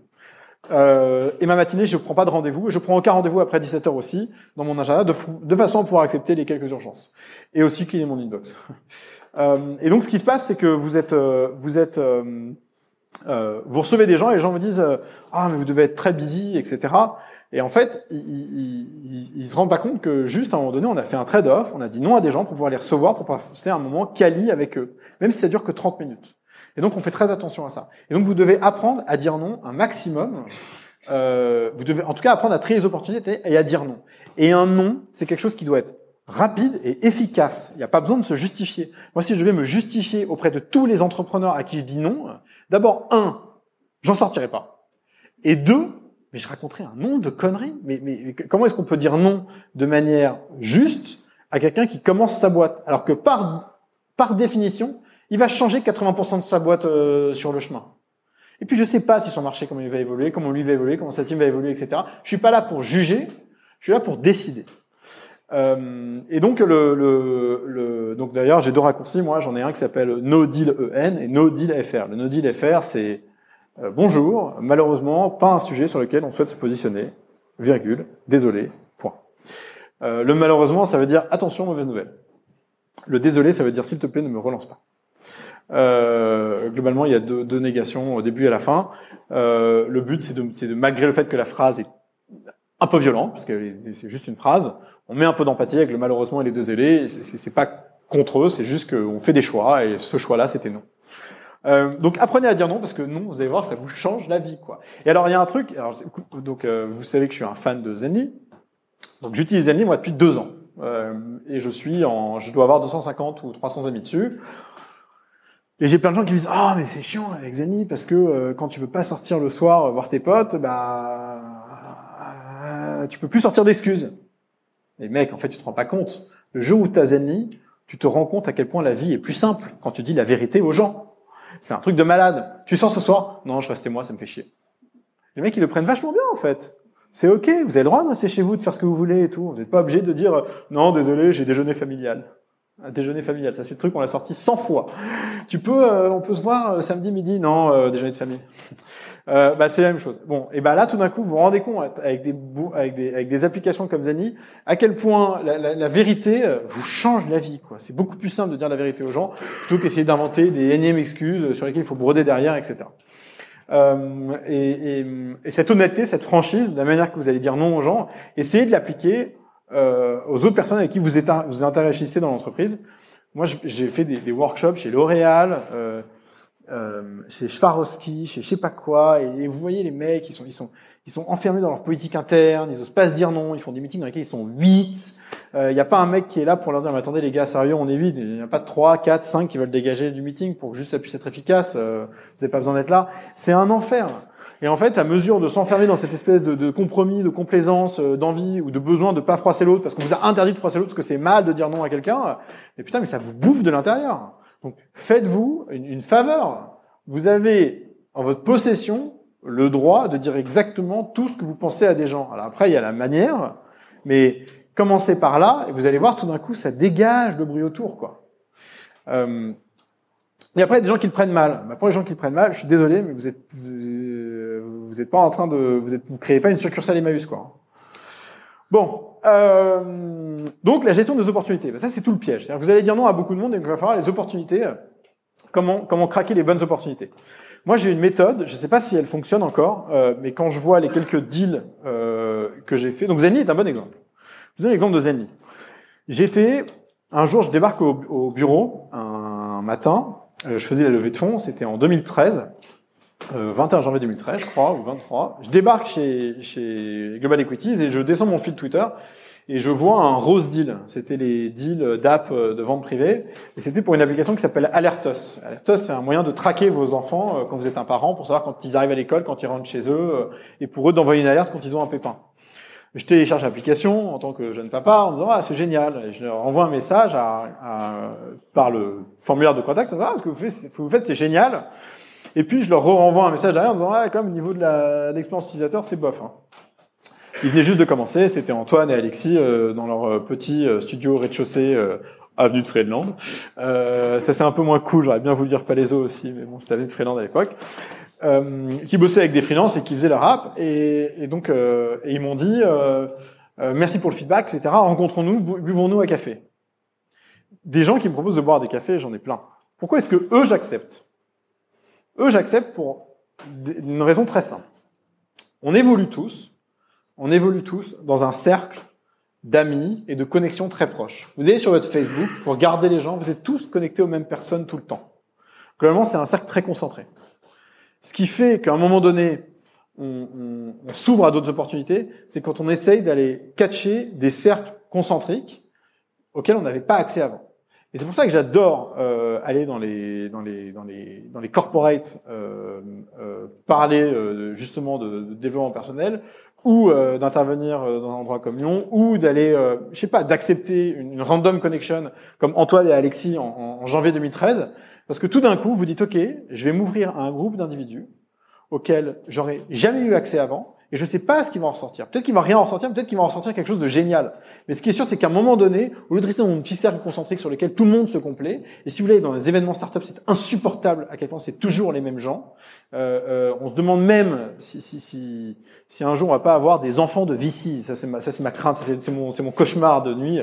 C'est me dire que en fait, il y a tout, vous savez, en ce moment, il y a le, il y a le, il y a le scandale de la Silicon Valley avec les Dave McClure, Chris Saka, euh, qui sont accusés d'harcèlement sexuel auprès de, auprès de la communauté entrepreneur féminine. Et euh, dans le même temps, tout le monde dit ah mais dans le monde du VC de l'entrepreneuriat, il y a une discrimination négative, ça manque de femmes. Et, euh, tout d'un coup, j'ai fait un cauchemar. Je me suis dit, mais en fait, c'est un marché, c'est un, c'est un, un, environnement tellement consanguin euh, que j'ai peur du jour où on va commencer à avoir des couples de Vici, quoi. Euh, bref, euh, mais ça, c'est chacun ses, chacun ses hantises. Donc, on se retrouve sur des cercles très consanguins, très concentriques, très concentrés, et donc on sort pas des opportunités. Donc quand quelqu'un vous contacte sur un sujet donné, réfléchissez si vous voulez prendre cette opportunité d'un moment donné de sortir de votre zone de confort, de sortir de votre zone de connaissance et d'aller rencontrer des gens qui sont extérieurs à ceux que vous connaissez. Et donc par exemple, il y a deux semaines, euh, j'ai un pote qui m'appelle, qui me dit Jean, euh, j'ai une copine euh, chez Swarovski, ils ont un espèce de séminaire d'une journée machin chose. Ils sont pas nombreux, ils sont que 15, mais ils ont besoin de quelqu'un qui investit dans les startups, qui connaît un peu les startups, qui peut leur parler une heure. Mais moi, évidemment, j'y vais avec plaisir. Je m'en fous qu'ils soient 15. Je les connais pas ces gens-là, c'est pas mon monde. C'est génial d'avoir rencontré des gens euh, qui sont pas dans mon monde. Mon beau-père me dit ah je fais une espèce de conférence propriété industrielle avec euh, avec euh, tous les gens. Euh, euh, bref. Avec tous ceux qui font la propriété industrielle dans les grands groupes, passionnant. Euh, Est-ce que tu peux venir à parler de start-up? Oui, il y avait 50 personnes dans la salle. Euh, C'était le mercredi matin, euh, ça me bouffait la moitié de la matinée. Mais ces gens-là, je les connais pas. Je suis content de m'extraire de mon, de mon cercle pour aller voir ces gens-là. Je vois les photos qui traînent sur Facebook de tous les événements start-up, il y a tous les mêmes ici, tous les mêmes entrepreneurs, mais putain, mais je suis content de pas y être, quoi. On y va de temps en temps, et on n'y va pas pour faire du business. On y va pour boire un coup, hein que les choses soient claires. On y va parce que c'est cool, on y va parce qu'on veut passer un bon moment, on n'y va pas pour faire du business. Mais c'est important de, pas ne, de, ne pas faire que ça, parce qu'à un moment donné, il faut aussi euh, s'ouvrir à d'autres opportunités. C'est comme ça qu'on devient meilleur. Vous prenez deux personnes à un instant donné, les gens restent dans leur zone de confort de la même manière qu'ils restent dans leur réseau, dans lequel ils sont confortables. Vous allez faire la différence le jour où vous allez vous extraire de ce réseau-là pour aller chercher d'autres personnes. Mon cousin euh, Germain, Henri Metzger, il bosse chez Open Classroom. Et c'est génial, donc c'était un artiste, il était avec moi à l'université, et lui, il a essayé de percer avec son, avec son groupe, avec sa guitare et tout pendant des années. Il faisait, le mec est, est, résilient. Hein. Il faisait euh, voiturier à l'hôtel avenue Kléber, euh, en vivant dans le petit studio au-dessus de chez ses parents, en étant et, en, et en, faisant son master pour se sauver les miches au cas où la musique ça marchait pas. Et puis la musique ça a pas très bien marché. Il a bossé pour une première boîte de The Family qui s'appelle Jelly Note, et puis à un moment donné, il a, il a postulé chez, chez Open Classroom, dans lequel il a eu un job de sales. Et putain, mais je vois la différence entre un bon et un mauvais sales quand je vois mon cousin. Et c'est un truc de malade. Il débarque là-bas, il a de l'envie, il me dit ouais, tu vois, le sales, c'est comme la drague. Mais putain, mais il a raison. Et donc il trouve un moteur, et il y va, et il fonce, et il a commencé à se créer son profil LinkedIn, et il a trouvé un moyen de se connecter à des gens du corporate auxquels il n'aurait jamais été connecté euh, par ailleurs en développement du, en développement du contenu, etc., etc. Et donc je vois les mecs qui font la différence, qui, qui gravisent les, les, les échelons les uns après les autres beaucoup plus vite, parce qu'à un moment donné, ils décident de sortir de leur zone de confort pour aller sur une, euh, sur une zone annexe. Ils ne, sait, ils ne savent pas si ça va être utile, mais en tout cas, ça débloque des opportunités. Et à un moment donné, il y a une des opportunités qui, tac, va faire que vous arrivez à, à, à, à faire quelque chose d'exceptionnel. C'est comme les startups. Criteo, c'est une boîte, elle a levé 10 millions avant de savoir ce qu'elle allait avoir comme business model. Il faisait juste de la recommandation, ok? Il débarque à un board, évidemment il brainstorm pour la énième fois sur ce putain de business model, et je sais pas d'où ça vient, la légende dit que euh, c'est une idée de Marie Eklund. Euh, c'est probablement vrai, mais en fait, je sais plus exactement. Donc, je vous dis ça, voilà. Ce qui maintenant euh, gère Daphne. Euh, et ils disent, mais on va faire du retar. Et donc, ils arrivent avec l'idée de retargeting. Putain, jackpot. Après, il fallait exécuter l'idée. Mais vous vous rendez compte qu'il y a une discussion, une idée, un truc, ça a duré 30 secondes, et ça change la trajectoire de la boîte. Ça change tout. C'est comme le jour où, où vous euh, c'est comme le jour où je descends mon putain de fil Twitter et je tombe sur Alertos.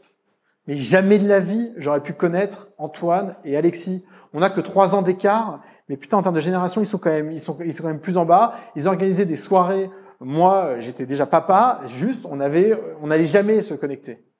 Et à un moment donné, on descend ça, je vois ça, je les contacte. Et évidemment, ils tirent le fil et donc ils, ils provoquent cette rencontre. Et aujourd'hui, c'est une des boîtes dont je suis le plus fier. Et c'est incroyable d'avoir créé cette connexion. Et tout ça, c'est parce qu'à un moment donné, on s'est ouvert à une opportunité dont on ne connaissait pas l'issue, mais parce qu'on est on a une vision long terme de ce qu'on fait, une approche long terme, et qu'on se dit juste qu'il faut s'ouvrir aux autres, et ben on arrive à ce genre d'opportunité. Donc il faut mixer votre capacité à dire non à beaucoup de monde et euh, votre capacité à vous ouvrir à des opportunités euh, auxquelles vous ne seriez pas ouvert naturellement, euh, mais qui potentiellement peuvent générer plein de choses. Je vais euh, enchaîner sur les meetings et après je vais vous laisser un petit peu de temps quand même. Euh, alors les meetings, si le mec connaît, si quelqu'un dans la salle connaît le nom du mec ou de la nana qui a inventé les meetings d'une heure, s'il vous plaît quoi, c'est abusé ça. Il y a un gars un jour, je sais pas qui, hein, il a dit bon, euh, aujourd'hui euh, j'ai décidé, il va y avoir une norme pour les meetings, c'est une heure. Alors tu prends ton agenda, tu fixes un meeting, c'est une heure. Mais une heure, c'est hyper long, putain. C'est un truc de malade, c'est inefficace. On le sait que les gens ont 30 à 45 minutes d'attention. Une heure, c'est horrible. Tous ici, vous allez gagner énormément de temps en arrêtant de fixer des meetings d'une heure. On ne fixe juste une heure parce que c'est la plage horaire, c'est là où il y a les deux traits sur l'agenda euh, euh, Google. Mais alors attendez, ils sont sympas parce que l'agenda Google. Et en fait, vous avez vu que c'est vachement plus difficile de glisser une demi-heure. Beaucoup plus facile de glisser une heure. Euh, mais globalement, les meetings. Donc il y a deux choses sur les meetings. Donc les meetings d'une heure, ça marche pas. Ok? Ça sert à rien. Le point de concentration, c'est 30 à 45 minutes. Si vous ne mettez pas les gens dans une pression d'efficacité dans le meeting, c'est quelque chose qui devient euh, tout de suite très euh, dilettant, euh, euh, sur lequel on, on, perd du temps. c'est bref, ça, ça devient verbeux, c'est chiant quoi. Euh, donc un bon meeting, c'est un meeting qui dure 30 à 45 minutes. Moi je fixe des meetings de 45 minutes et je n'ai aucun scrupule à les arrêter au bout de 30 si je pense que c'est le moment. Aucun. Ça ne me dérange pas, c'est efficace, c'est bon pour moi, c'est bon pour mon interlocuteur, c'est bon pour tout le monde. Ça, c'est la première chose, le temps des meetings. La deuxième chose, c'est les meetings ne sont efficaces qu'à deux, trois, quatre personnes grand maximum. Dans les grands groupes, leur spécialité, c'est d'avoir deux mecs qui décident de prendre un meeting, qu'ils se retrouvent avec deux autres personnes là, qui sont en fait euh, deux personnes qui sont pas exactement dans le meeting, mais si on les invite pas, ça va faire un drame dans la boîte et tout machin. Donc ils sont quatre déjà. Chacun vient avec son sbire. Le mec, il débarque à 8. À 8 pour décider de la couleur du prochain produit L'Oréal qui vont sortir, quoi. C'est un truc de barjo. Et donc ils sont 8, et il faut que tout le monde parle, puis tout le monde arrive. Ah tiens, il faut qu'on branche l'ordinateur. Ah bah merde, la prise du truc marche pas. Euh, il y a encore 10 minutes. Euh, ah zut, j'ai oublié mon café, je cherchais le café, je reviens on s'installe, t'as passé un bon week-end, bah ouais, on est lundi, il faut être poli avec les collègues. Waouh Et puis ça dure une heure et demie, quoi. C'est l'enfer. Refuser les meetings à plus de 3, 4 personnes. Les gens, ils sont intelligents, ils sont, là, ils peuvent lire des comptes rendus, des bullet points, des actions à réaliser. Vous n'avez pas besoin d'emmener tout le monde. Et alors le pire, c'est que les mecs, ils viennent à 8, et en plus, ils ouvrent leur ordinateur pour faire leur mail. Donc ils disent en disant, ouais, c'est important que je sois dans le meeting, et ils suivent rien. Alors ça, c'est un truc de dingue. Donc, arrêtez le meeting d'une heure, 30, 45 minutes. Arrêtez le meeting à 8, ça sert à rien. 3, 4 maximum, 2, c'est génial. Et puis, euh, la, la, la, troisième chose qui est juste la chose la plus essentielle, euh, c'est fixer un objectif au meeting. Alors ça, c'est un truc incroyable. Les gens débarquent dans des meetings, parce qu'on leur a dit, il faut qu'on parle de quelque chose, mais on ne sait pas pourquoi on en parle et où on va avec ce truc. Il n'y a pas d'agenda, quoi. Le mec il débarque dans le meeting et puis on parle d'un truc et on ressort et il y a quelqu'un à la fin qui dit ouais au fait euh, c'était pour décider de la couleur. Donc c'est quoi la couleur euh, du rouge à lèvres euh, Donc on, a débarque sans objectif. Il y a des choses. C'est moi je passe, je fais 10 meetings par jour. Il y a 9 meetings sur 10. Je termine le meeting en disant non aux gens. Et si j'avais aucun autre objectif que de dire non aux gens, mais ma vie ce serait de la merde. Ce serait horrible quoi. C'est-à-dire que je passerais mon temps à perdre du temps. Et je fais pas ça. Nous, ce qu'on a chez Kima, c'est qu'on va passer 300, 500 000 par semaine. On fait beaucoup de meetings. Rose, Alexis, euh, moi, Vincent, euh, Pierre, euh, Éléonore. On voit du monde. Et, et, et notre objectif dans ces meetings-là, c'est pas nécessairement de dire oui ou de dire non, de faire un deal. C'est de laisser une bonne impression à l'entrepreneur pour qu'il parle de nous à d'autres entrepreneurs quand il, est quand, il est, quand il va en croiser. Première chose. Et deuxième chose, c'est d'essayer à tout prix de pouvoir lui donner un feedback actionnable sur lequel il va pouvoir euh, s'appuyer et qui va pouvoir l'aider dans sa boîte. Donc c'est transformer ce meeting, qui est un meeting d'opportunité sur lequel en fait il vient me chercher de l'argent, en meeting, en, office hour. Et donc on essaye de faire ça. Et donc moi je vais à tous mes meetings et avant chaque meeting, je me rappelle ça. Tu vas dans ce meeting pour apporter un feedback constructif à la personne et lui donner une bonne image de Kima pour quand il sort de là, qu'il en parle à ses copains. Parce que tu sais que tu vas dire non. Et ben vous, quand vous démarquez dans un meeting, vous fixez l'objectif aux gens. Vous posez dans la salle, vous dites, je vous rappelle que l'objectif de ce meeting, c'est d'aller là. Et à la fin de l'objectif, il y a des actions. Et vous donnez des actions aux gens pour aller remplir l'objectif. C'est tout le principe d'un meeting. Sinon, je sais pas, euh, vous appelez ça euh, une happy hour, quoi, et débarquer avec des cocktails. Pas la peine de faire un meeting. Donc c'est hyper important de vous, euh, de vous attacher à, à, à fixer un horaire qui soit pas une heure, qui soit plutôt 30 à 45 minutes, à éviter d'avoir trop de monde dans le meeting et à fixer un objectif clair dans lequel il y a des actions. Et ça, c'est pas une technique de, de, de développement personnel. C'est un principe de base, essentiel, qu'on a oublié parce qu'on nous a appris dans les grands groupes, dans les amphis, dans les écoles et dans tout ce qu'on a fait, qu'un meeting, ça dure une heure, c'est complaisant, on ne sait pas pourquoi on y va et on ne sait pas ce qu'on doit faire quand on en ressort. Quoi. Interdit. Euh... Allez, allez, cinq minutes encore. Task management. Alors ça, je pense que c'est la, la, chose sur laquelle on, a, on échoue le plus, euh, tous ici, moi y compris. Euh, c'est, je sais pas, vous avez, enfin, ça c'est ma spécialité, c'est la lettre. euh, à poster à la poste, à mettre à la poste. Vous avez la, donc euh, vous avez marqué votre truc, vous avez votre enveloppe, vous avez mis l'enveloppe. Déjà, vous n'avez pas de timbre. Euh, donc ceux qui ont, alors il y a deux choses. Il y a des gens qui n'ont pas le timbre, donc ils vont euh, donc chez le buraliste acheter le timbre, ils mettent le timbre et le mettre à la poste. Donc ça, il faut à peu près une semaine. Hiring for your small business? If you're not looking for professionals on LinkedIn, you're looking in the wrong place. That's like looking for your car keys in a fish tank. LinkedIn helps you hire professionals you can't find anywhere else, even those who aren't actively searching for a new job but might be open to the perfect role. In a given month, over 70% of LinkedIn users don't even visit other leading job sites. So start looking in the right place. With LinkedIn, you can hire professionals like a professional. Post your free job on linkedin.com slash achieve today. Many of us have those stubborn pounds that seem impossible to lose, no matter how good we eat or how hard we work out. My solution is PlushCare. PlushCare is a leading telehealth provider with doctors who are there for you day and night to partner with you in your weight loss journey. They can prescribe FDA-approved weight loss medications like Wagovi and Zepbound for those who qualify. Plus, they accept most insurance plans. To get started, visit plushcare.com slash weight loss. That's plushcare.com slash weight loss. Il y a des gens qui ont le timbre chez eux, ils collent le timbre, ils le mettent dans leur sac, et là, il faut à peu près un mois. Parce qu'en fait, ils l'oublient dans le sac. Enfin, ça, c'est moi, en tout cas. Euh, ben, en fait, les tâches, c'est exactement ça. C'est des trucs souvent chiants, c'est pour ça que ça s'appelle une tâche, hein, ces tâches, euh, qu'on doit faire, qui prend pas beaucoup de temps, mais qu'on fait pas. Euh, et donc, euh, à un moment, j'en ai eu marre, et puis j'ai cherché à trouver le système. Alors, il y a plein de gens qui vont dire, ouais, faut que tu le Wunderlist, c'est hyper sympa, le design est ouf, machin. Euh, faut que tu essayes Todoist, faut que tu essayes Sordi sur Gmail, faut que... Les gens, ils vous donnent des méthodes euh, rocket science, euh, genre, on a l'impression qu'on bah, qu'on est en train de, vraiment de, de, de, genre de construire une requête, quoi. C'est, euh, fais un diagramme de Gantt, ok, pour gérer tes tâches, la folie. Donc moi j'ai arrêté ça, j'ai compris que ça marchait pas, euh, que pour faire des tâches il fallait se contraindre, se contraindre, c'est le seul moyen. Alors ça il y a, ouais, alors il y a un truc, je reviens sur un truc euh, juste rapidement euh, d'avant euh, par rapport au, au, à la vision long terme, c'est que le meilleur moyen euh, d'être efficace, honnête, sympathique et d'avancer plus vite que la moyenne, c'est de se mettre toujours en position de, de, de surdélivrer, d'over-deliver et d'anticiper. C'est hyper difficile, mais chaque semaine, même si c'est hyper difficile, c'est comme les tâches, quelque chose de difficile à faire, mais il faut se mettre dans ce mindset-là.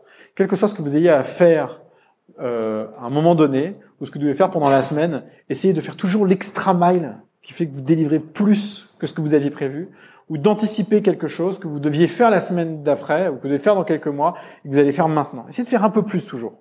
Et en faisant un peu plus, un peu plus toujours, c'est con, mais ça se cumule, et toutes ces choses se cumulent font que finalement on fait vraiment des choses exceptionnelles à la fin.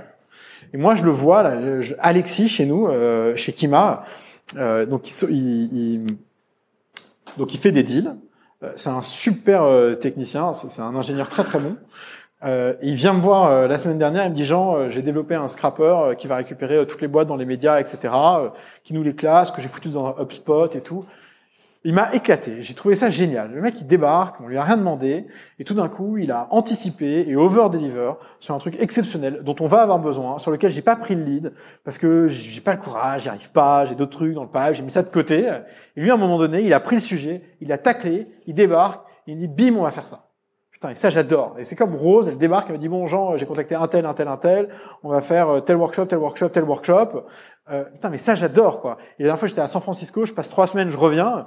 Et je débarque, on fait notre Monday meeting, et Rose fait la gueule. Alors Rose, elle est géniale parce que Rose, en fait, elle n'arrive pas à cacher euh, quand quand il y a un truc qui la, qui la, qui, qui, qui, l'énerve. Et donc elle fait la gueule. Je dis mais ça va, Rose Qu'est-ce qui se passe et tout? Elle me dit non, mais en fait, ça fait chier. T'étais à t'étais à San Francisco pendant trois semaines. En fait, on, on, a, on s'est rendu compte pendant trois semaines que tout d'un coup, on se mettait dans les pantoufles, quoi. Euh, et donc par elle-même, elle s'est rendue compte de ça et par elle-même, elle a commencé à bouger, à faire bouger ça. Et moi, j'attends ça évidemment des gens avec lesquels je bosse, j'attends ça de moi-même et attendez ça de vous-même et des gens avec lesquels vous bossez, que les gens, par eux-mêmes, délivrent plus que ce qu'ils ont prévu et anticipent les choses parce que c'est ça qui fait que vous laissez une trace exceptionnelle aux gens que vous rencontrez avec lesquels vous bossez. C'est quand vous délivrez plus que ce qui est prévu. C'est vraiment le, c'est la cerise sur le gâteau, quoi. Et ça, c'est hyper important. Bon, retour aux tâches. Donc, euh, euh, les tâches, c'est un set de contraintes, ok? Donc, le set de contraintes, il faut vous les mettre. Il n'y a pas le choix. La contrainte, c'est quoi? C'est une option. La contrainte, c'est une option. Hein. C'est une action à faire dans un temps donné et avec un, et avec un paramètre donné. Le paramètre donné, ça peut être euh, le temps qu'il faut pour l'action, le nombre de gens qu'il y a pour faire l'action, l'intensité, etc. En fonction des tâches, vous avez évidemment des tâches qui sont plus ou moins faciles à faire. Moi, les tâches, je les classe toujours en deux. J'ai arrêté de les classer dans euh, maison, produit, euh, euh, travail, voyage, machin, tout. J'arrête, j'en ai ras le cul. J'en ai que deux. J'ai forward et zéro. C'est simple. Forward, c'est toutes les tâches que je traite le matin à 8h30 en arrivant au bureau. Je ne fais rien d'autre avant d'avoir cleané forward. Et d'ailleurs, je close mon ordinateur le soir sur mon Google Keep. Ah oui, alors j'utilise Google Keep. Je sais pas ce que vous utilisez, les gens qui utilisent Evernote. Je trouve ça lourd, gros, ça sert à rien. Les gens qui utilisent plein d'apps, super. Moi, j'ai pris l'app la plus simple et la plus stupide qui existe, c'est Google Keep. C'est léger, ça marche, vous mettez le truc, euh, ça fonctionne pas mal. Donc j'ai cette liste, je, la, je ferme le soir sur cette liste-là, je me lève le matin, c'est la première liste que je tacle. Parfois, il y a des choses que je peux pas faire parce que ça demande d'autres compétences, d'autres gens, euh, la poste n'est pas ouverte ou je sais pas quoi.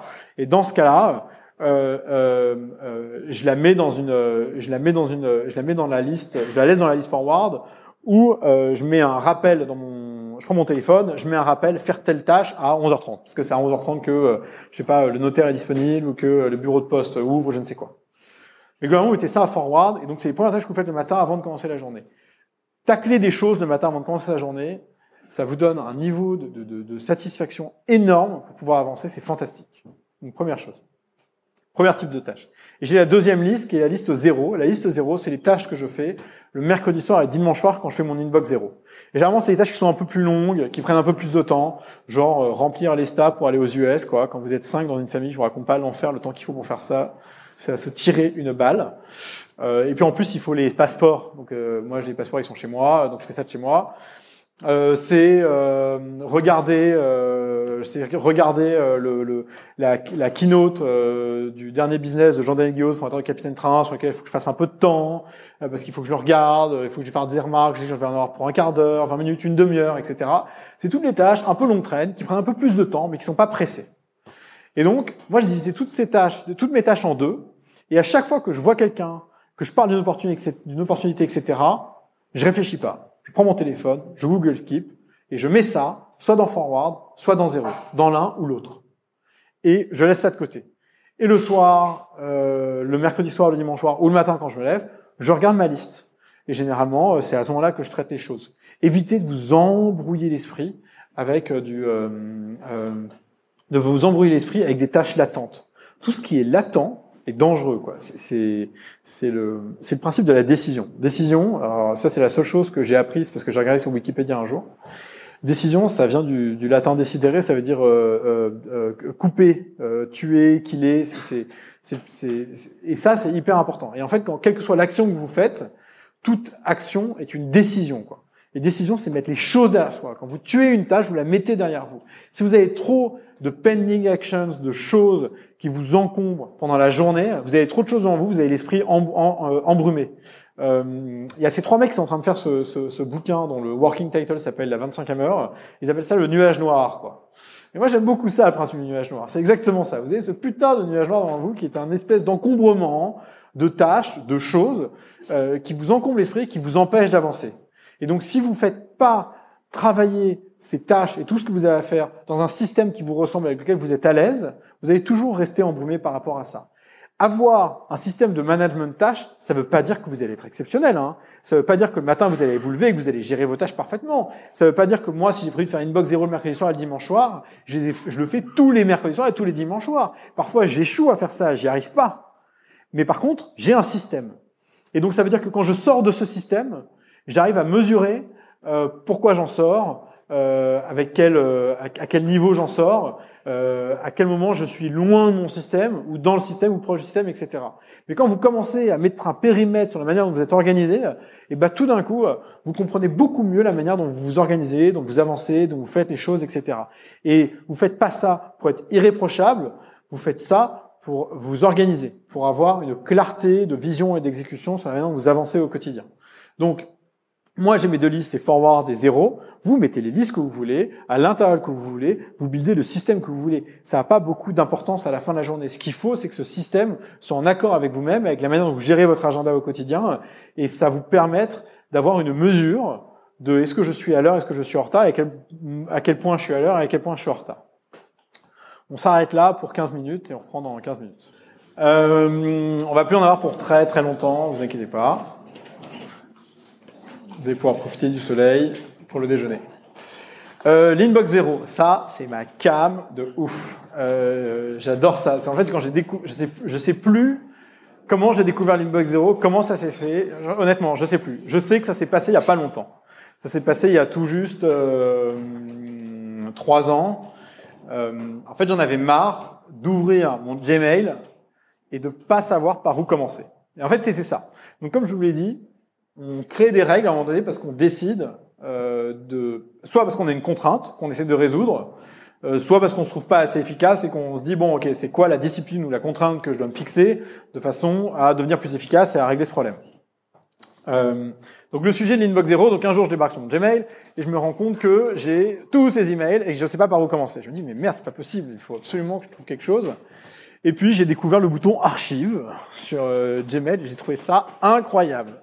Donc en fait quand vous regardez, donc je sais pas combien vous recevez d'emails, mais moi je reçois euh, pas loin de 2000 emails par semaine et donc euh, donc ça fait euh, en moyenne 400 emails par jour ouvrés quoi. Et donc à chaque fois que je reçois un email, je fais toujours une action avec cet email. Je le laisse jamais. Donc l'action c'est soit j'archive direct, vous mettez archivé, c'est facile, puis il n'apparaît plus. Soit euh, vous le snoozez, donc c'est un sujet qui par exemple peut être important, mais sur lequel vous n'avez pas le temps, vous dites ok, je ferai ça mieux demain. Et donc moi je le snooze, donc c'est vous mettez euh, me le renvoyer dans deux jours. Donc il disparaît, mais il reviendra dans deux jours. Soit euh, vous y répondez tout de suite, et vous y répondez, puis vous l'archivez. Faut pas qu'il traîne. Euh, soit vous le classez dans un dossier pour pouvoir le traiter plus tard. Et donc de la même manière que je traite mes tâches avec forward et zéro, et eh ben sur mes sur mon Gmail, j'ai deux tags, un qui s'appelle forward, un qui s'appelle zéro. Le tag forward, c'est les emails urgents que je vais traiter soit dans la soirée, soit le lendemain matin, en même titre que mes tâches. Et le tag zéro, c'est ce que je vais traiter le dimanche soir, ou le mercredi soir au moment où je vais vider mon inbox. Et donc tous les mercredis soirs et tous les dimanches soirs, je vide mon inbox. Je ne termine pas, je vais pas me coucher tant qu'il n'y a pas marqué no new emails sur mon Gmail. Il y a zéro, il n'y a rien. C'est zéro en forward, zéro en inbox zéro et zéro en, inbox tout court. Ça veut peut-être dire qu'il y en a certains qui sont snoozés, mais toujours est-il que mon inbox elle est clean. Et quand vous recevez 400 emails par jour, euh, 300-400 emails par jour, Xavier en reçoit plus de 1000. Quand vous recevez 400 emails par jour, si vous commencez pas à avoir une certaine discipline de traitement de ces emails, vous êtes mort, c'est impossible à traiter. Donc, euh, je ne sais pas combien de mails vous recevez, et en plus, en fonction de ce que vous faites et du boulot que vous, faites quand vous êtes sales, vous faites du market, je sais pas quoi, euh, vous avez une manière différente de gérer vos emails. Mais déterminez la discipline qui vous permet d'avoir inbox zéro deux fois par semaine. Moi, c'est le mercredi soir, le dimanche soir. Mercredi soir, 9h30, je mets dans mon ordinateur, je coupe tout, je prends mon, mon inbox et bam, bam, bam, bam, bam, bam, bam, je trie. Et ça, j'adore ça. Et, d'ailleurs, ça vous apprend, quand vous commencez à traiter votre inbox comme ça, et vous traitez le nom, vous voyez le nom d'email que vous arrivez à traiter en ne faisant que ça, ça vous montre à quel point il est important, à un moment donné, de faire des tâches ultra focus, sans se laisser emmerder par les notifications euh, euh, euh, de euh, vos réseaux sociaux, de votre WhatsApp, euh, de vos SMS, des gens qui vous appellent, etc.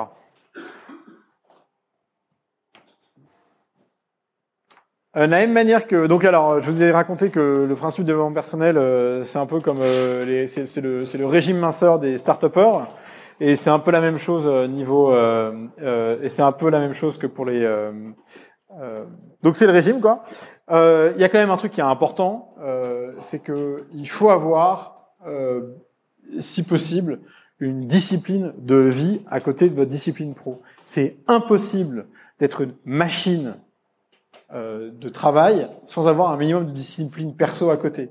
C'est pas compatible. Moi, je dis aux gens, organisez-vous comme une machine pour vivre comme un humain. Pas pour vivre comme un con, hein. pas pour euh, sortir tous les soirs, pour vous la coller, euh, pour pas faire attention à ce que vous bouffez, euh, pour euh, pas dormir la nuit, etc. Il faut aussi que vous créez votre discipline, votre discipline personnelle. Et la discipline personnelle, donc je vais vous donner un exemple, c'est pareil, c'est à un moment donné, vous avez des défauts, il faut créer des contraintes en face, il y a des choses qui vous limitent, des choses sur lesquelles on n'est pas bon, il faut arriver à trouver ce qui nous permet de s'améliorer. Donc moi je vous donne un exemple, ma femme est tombée enceinte, j'avais j'avais 26 ans. Euh, euh, et, euh, et, et, elle, donc, donc, évidemment, était enceinte. Et moi, j'ai pris vachement de poids pendant cette période-là. Je fais une fameuse, la fameuse couvade. Sauf qu'en fait, je l'ai fait une fois, et puis j'avais arrêté de fumer six mois avant. Ensuite, on a fait un deuxième enfant, et puis un troisième enfant. Et en fait, vous vous laissez aller tranquillement et tout, puis vous faites pas gaffe. Puis en fait, bah rien, un kilo par-ci, un kilo par-là, un kilo par-ci, un kilo par-là.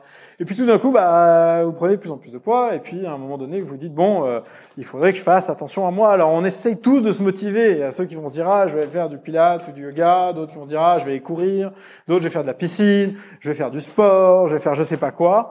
On a tous essayé à un moment donné de se fixer notre routine de sport euh, hebdomadaire. Eh ben, je sais pas pour vous, mais moi, j'y arrive pas. Je suis pas arrivé. C'était l'enfer. J'aime pas ça. Ça me fait chier. Courir, ça me fait penser au boulot. J'ai envie de m'arrêter. J'ai envie d'aller bosser. Quand je fais du sport, ça me gonfle aussi. Vous pouvez pas savoir à quel point. Et donc, j'ai cherché. Je me suis dit, OK, maintenant j'en ai ras. Il faut que je trouve le set de contraintes qui va me permettre de faire du sport, même si j'aime pas ça. Bon. Et donc j'ai fait deux choses. La première chose, c'est que j'ai abandonné le scooter à Paris. Le scooter, c'est un truc de fainéant. J'ai arrêté le scooter, j'ai rangé le scooter au placard et je me suis acheté un vélo euh, qui est là à l'entrée là, si personne n'a piqué, euh, qui est un Brompton, un vélo pliable euh, que euh, voilà, qui roule, euh, qui est mécanique, qui est pas électrique. Hein Bonjour les fainéants. et en plus, bref, je vais pas faire de commentaires là-dessus, mais si tu t'achètes un vélo électrique, mais achète-toi un scooter, quoi. Sérieux, ça sert à rien. C'est bref. Euh, en plus, en plus c'est chiant parce que le vélo, faut, faut l'attacher, faut le détacher. Moi, j'ai la flemme en plus, donc je suis un fainéant. Mais je me suis dit, si je dois m'acheter un vélo qu'il faut que je détache et que je rattache à chaque fois, alors que c'est beaucoup plus rapide de déplier, plier mon vélo en 15 secondes, et en plus que je peux monter euh, chez les gens ou le descendre ou le mettre chez moi, plutôt faire ça. Donc je me suis acheté un vélo pliable et le vélo pliable c'est cool parce que euh, je pars de la maison avec, je dépose mon fils à l'école, je mets sur la selle, je suis en danseuse, c'est cool. Euh, ensuite euh, je vais bosser et donc euh, je dois faire 7, 10, 12, 15, 20 km par jour en vélo. Et donc c'est la première chose que j'ai faite pour euh, faire du sport de manière régulière sans que ça bouffe sur mon agenda. Et en plus à Paris le vélo ça va hyper vite. Première chose. Et puis à un moment donné, euh, j'étais au bureau et euh, Rose qui bossait avec nous a dit ah j'ai un coach super, un coach génial qui s'appelle Jonathan, il est top, euh, tu devrais essayer. Et je lui dis bah écoute, puisque comme tout le monde, enfin comme 80% des gens qui un jour ont pris un abonnement Club Med, j'irai pas. Comme courir m'emmerde et, et, et, et, comme je me vois mal faire 100 pompes le matin en me levant parce que j'ai vraiment vraiment pas envie, quoi. Euh, je préfère aller me faire un bon café. Euh, euh, voilà, enfin bref. Euh, donc j'ai pas envie de faire ça. Et en plus je peux pas parce que j'ai ma fille qui monte dessus, euh, mon fils qui se fout de ma gueule. Enfin bref, je vous raconte pas. Donc je me suis dit ok, je vais essayer le coach. Et donc j'ai le coach. Alors le coach, je le prends euh, et après je vais revenir sur mon agenda. Moi je deviens inefficace à partir de 17 h Donc je le prends le lundi, le mercredi, le vendredi à 17h30. J'ai plein de monde qui dit putain, tu prends un coach trois fois par semaine, une heure, mais t'es un malade. Mais non, mais en fait, pas du tout. Je prends trois fois par semaine parce que je sais que je vais le planter une fois sur trois.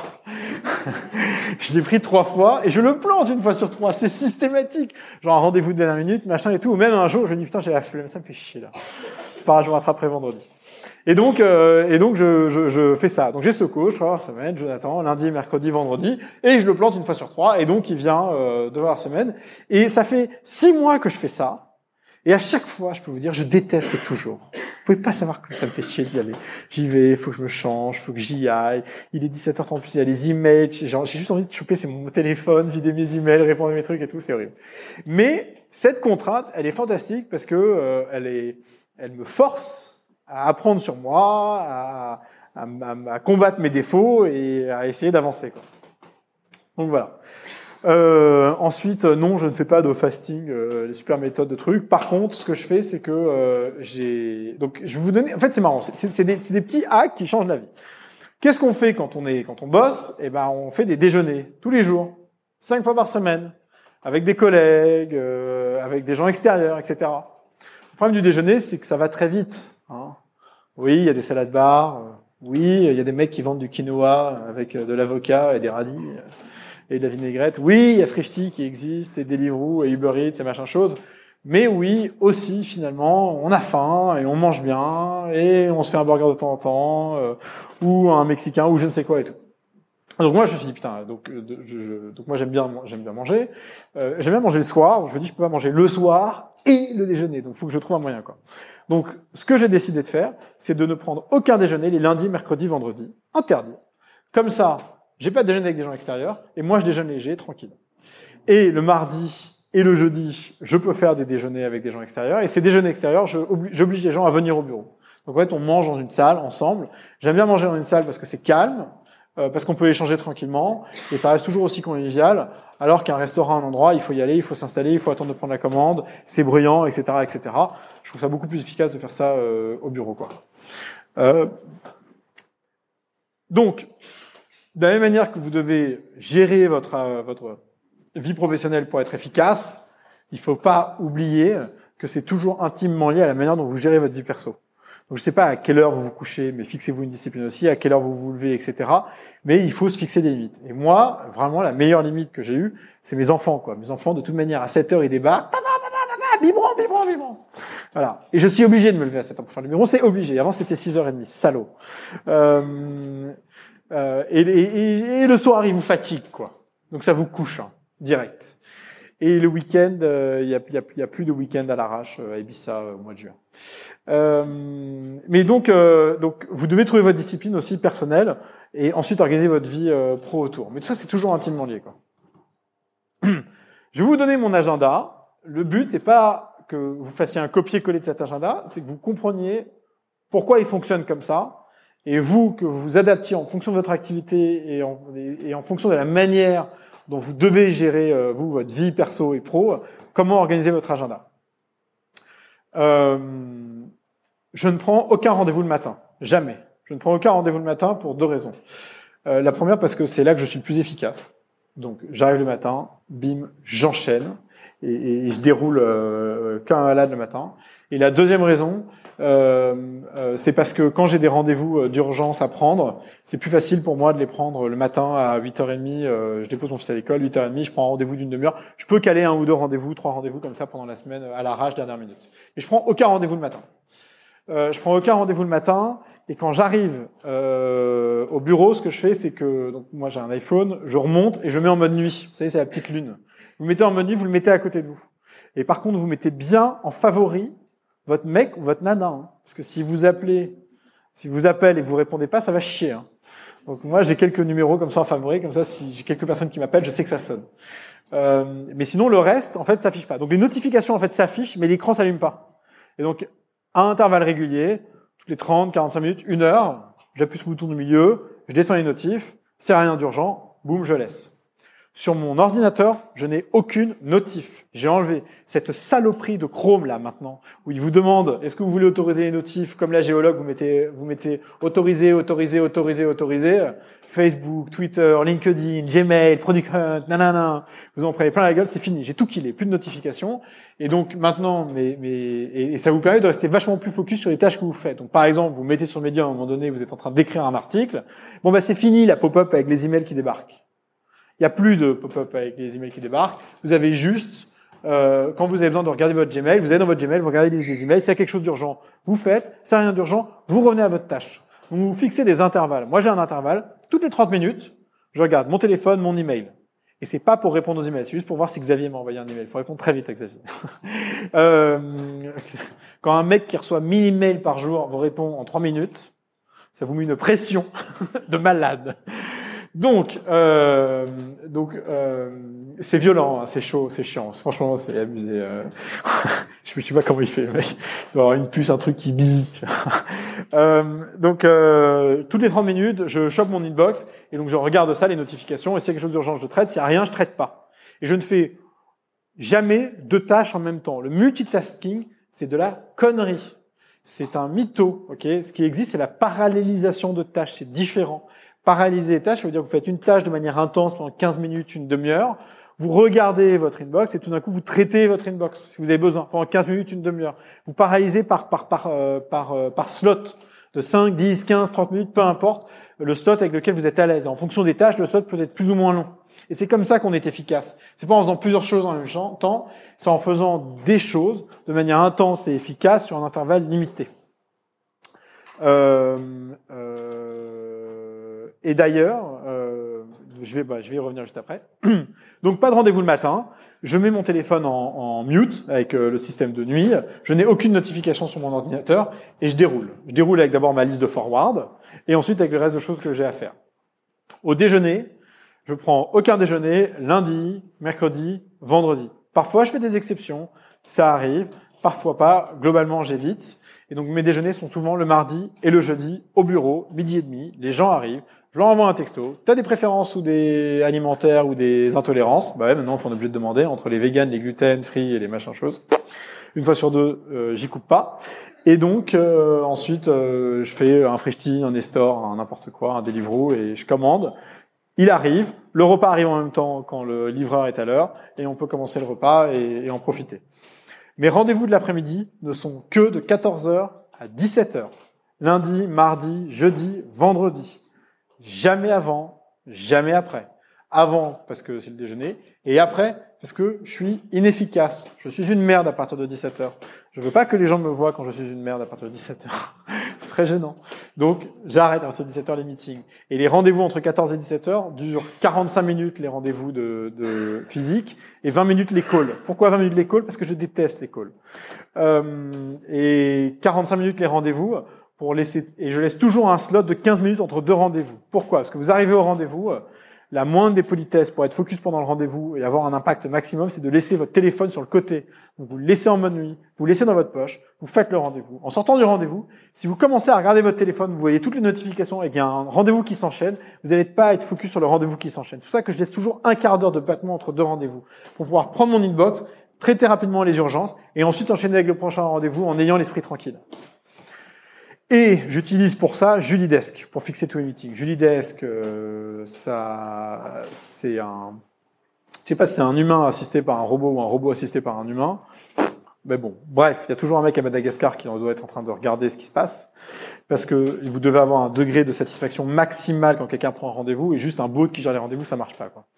Donc Julidesk, elle a ses contraintes, elle les connaît. Elle sait que aucun rendez-vous de plus de 45 minutes, aucun rendez-vous de plus de 20 minutes, aucun call de plus de 20 minutes, 15 minutes entre deux rendez-vous, toujours à Station F les rendez-vous, le mardi rue de la Ville-Évêque, parce que je suis rue de la Ville-Évêque le mardi, euh, j'évite de me déplacer si je peux, désolé, et entre 14h et 17h, lundi, mardi, jeudi, vendredi, et jamais plus de deux semaines à l'avance. Jamais. Parce que si je fixe des rendez-vous plus de deux semaines à l'avance, ça veut dire que j'ai accepté trop de rendez-vous. Ou alors que je, ça veut dire que je suis mal organisé. Et en fait, toutes ces règles, elles sont venues comment? Donc, euh, je continue. Donc voilà, jusqu'à 17h. Et à 17h, qu'est-ce que je fais? À 17h, je fais tous les trucs de longue traîne que je fais pas le reste du temps. Typiquement, lire. Le matin, j'ai tellement la tête qui bouillonne avec tout ce que j'ai à faire que j'ai pas la patience de lire. L'après-midi, j'ai tous les rendez-vous. Donc, à partir de 17h, c'est le moment, c'est pour ça que je fais mon sport à 17h30 lundi, mercredi, vendredi, parce qu'à partir de 17h, c'est là où je, deviens inefficace. Donc, si je deviens inefficace, il faut que je trouve autre chose à faire.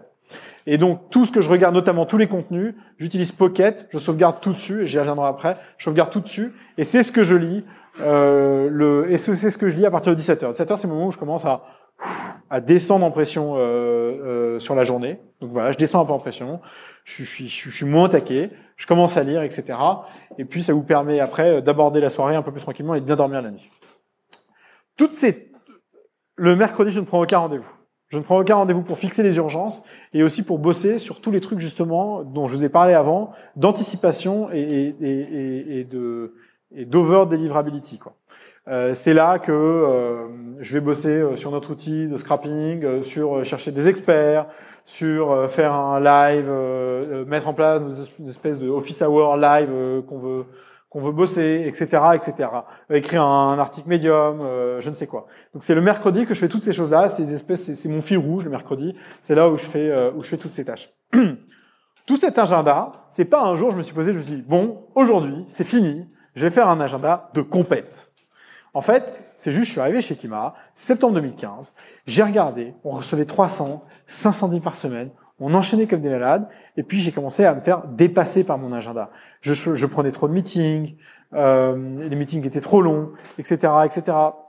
Et donc en fait, j'ai taclé les sujets les uns après les autres. Donc d'abord, je me suis rendu compte que je prenais trop de meetings, donc j'avais pas le temps de faire les choses. Donc j'ai dit plus de meetings le matin. Bim, qu'il est le meeting le matin. Ensuite, je me suis rendu compte que les entrepreneurs, les voir une heure, ça sert à rien.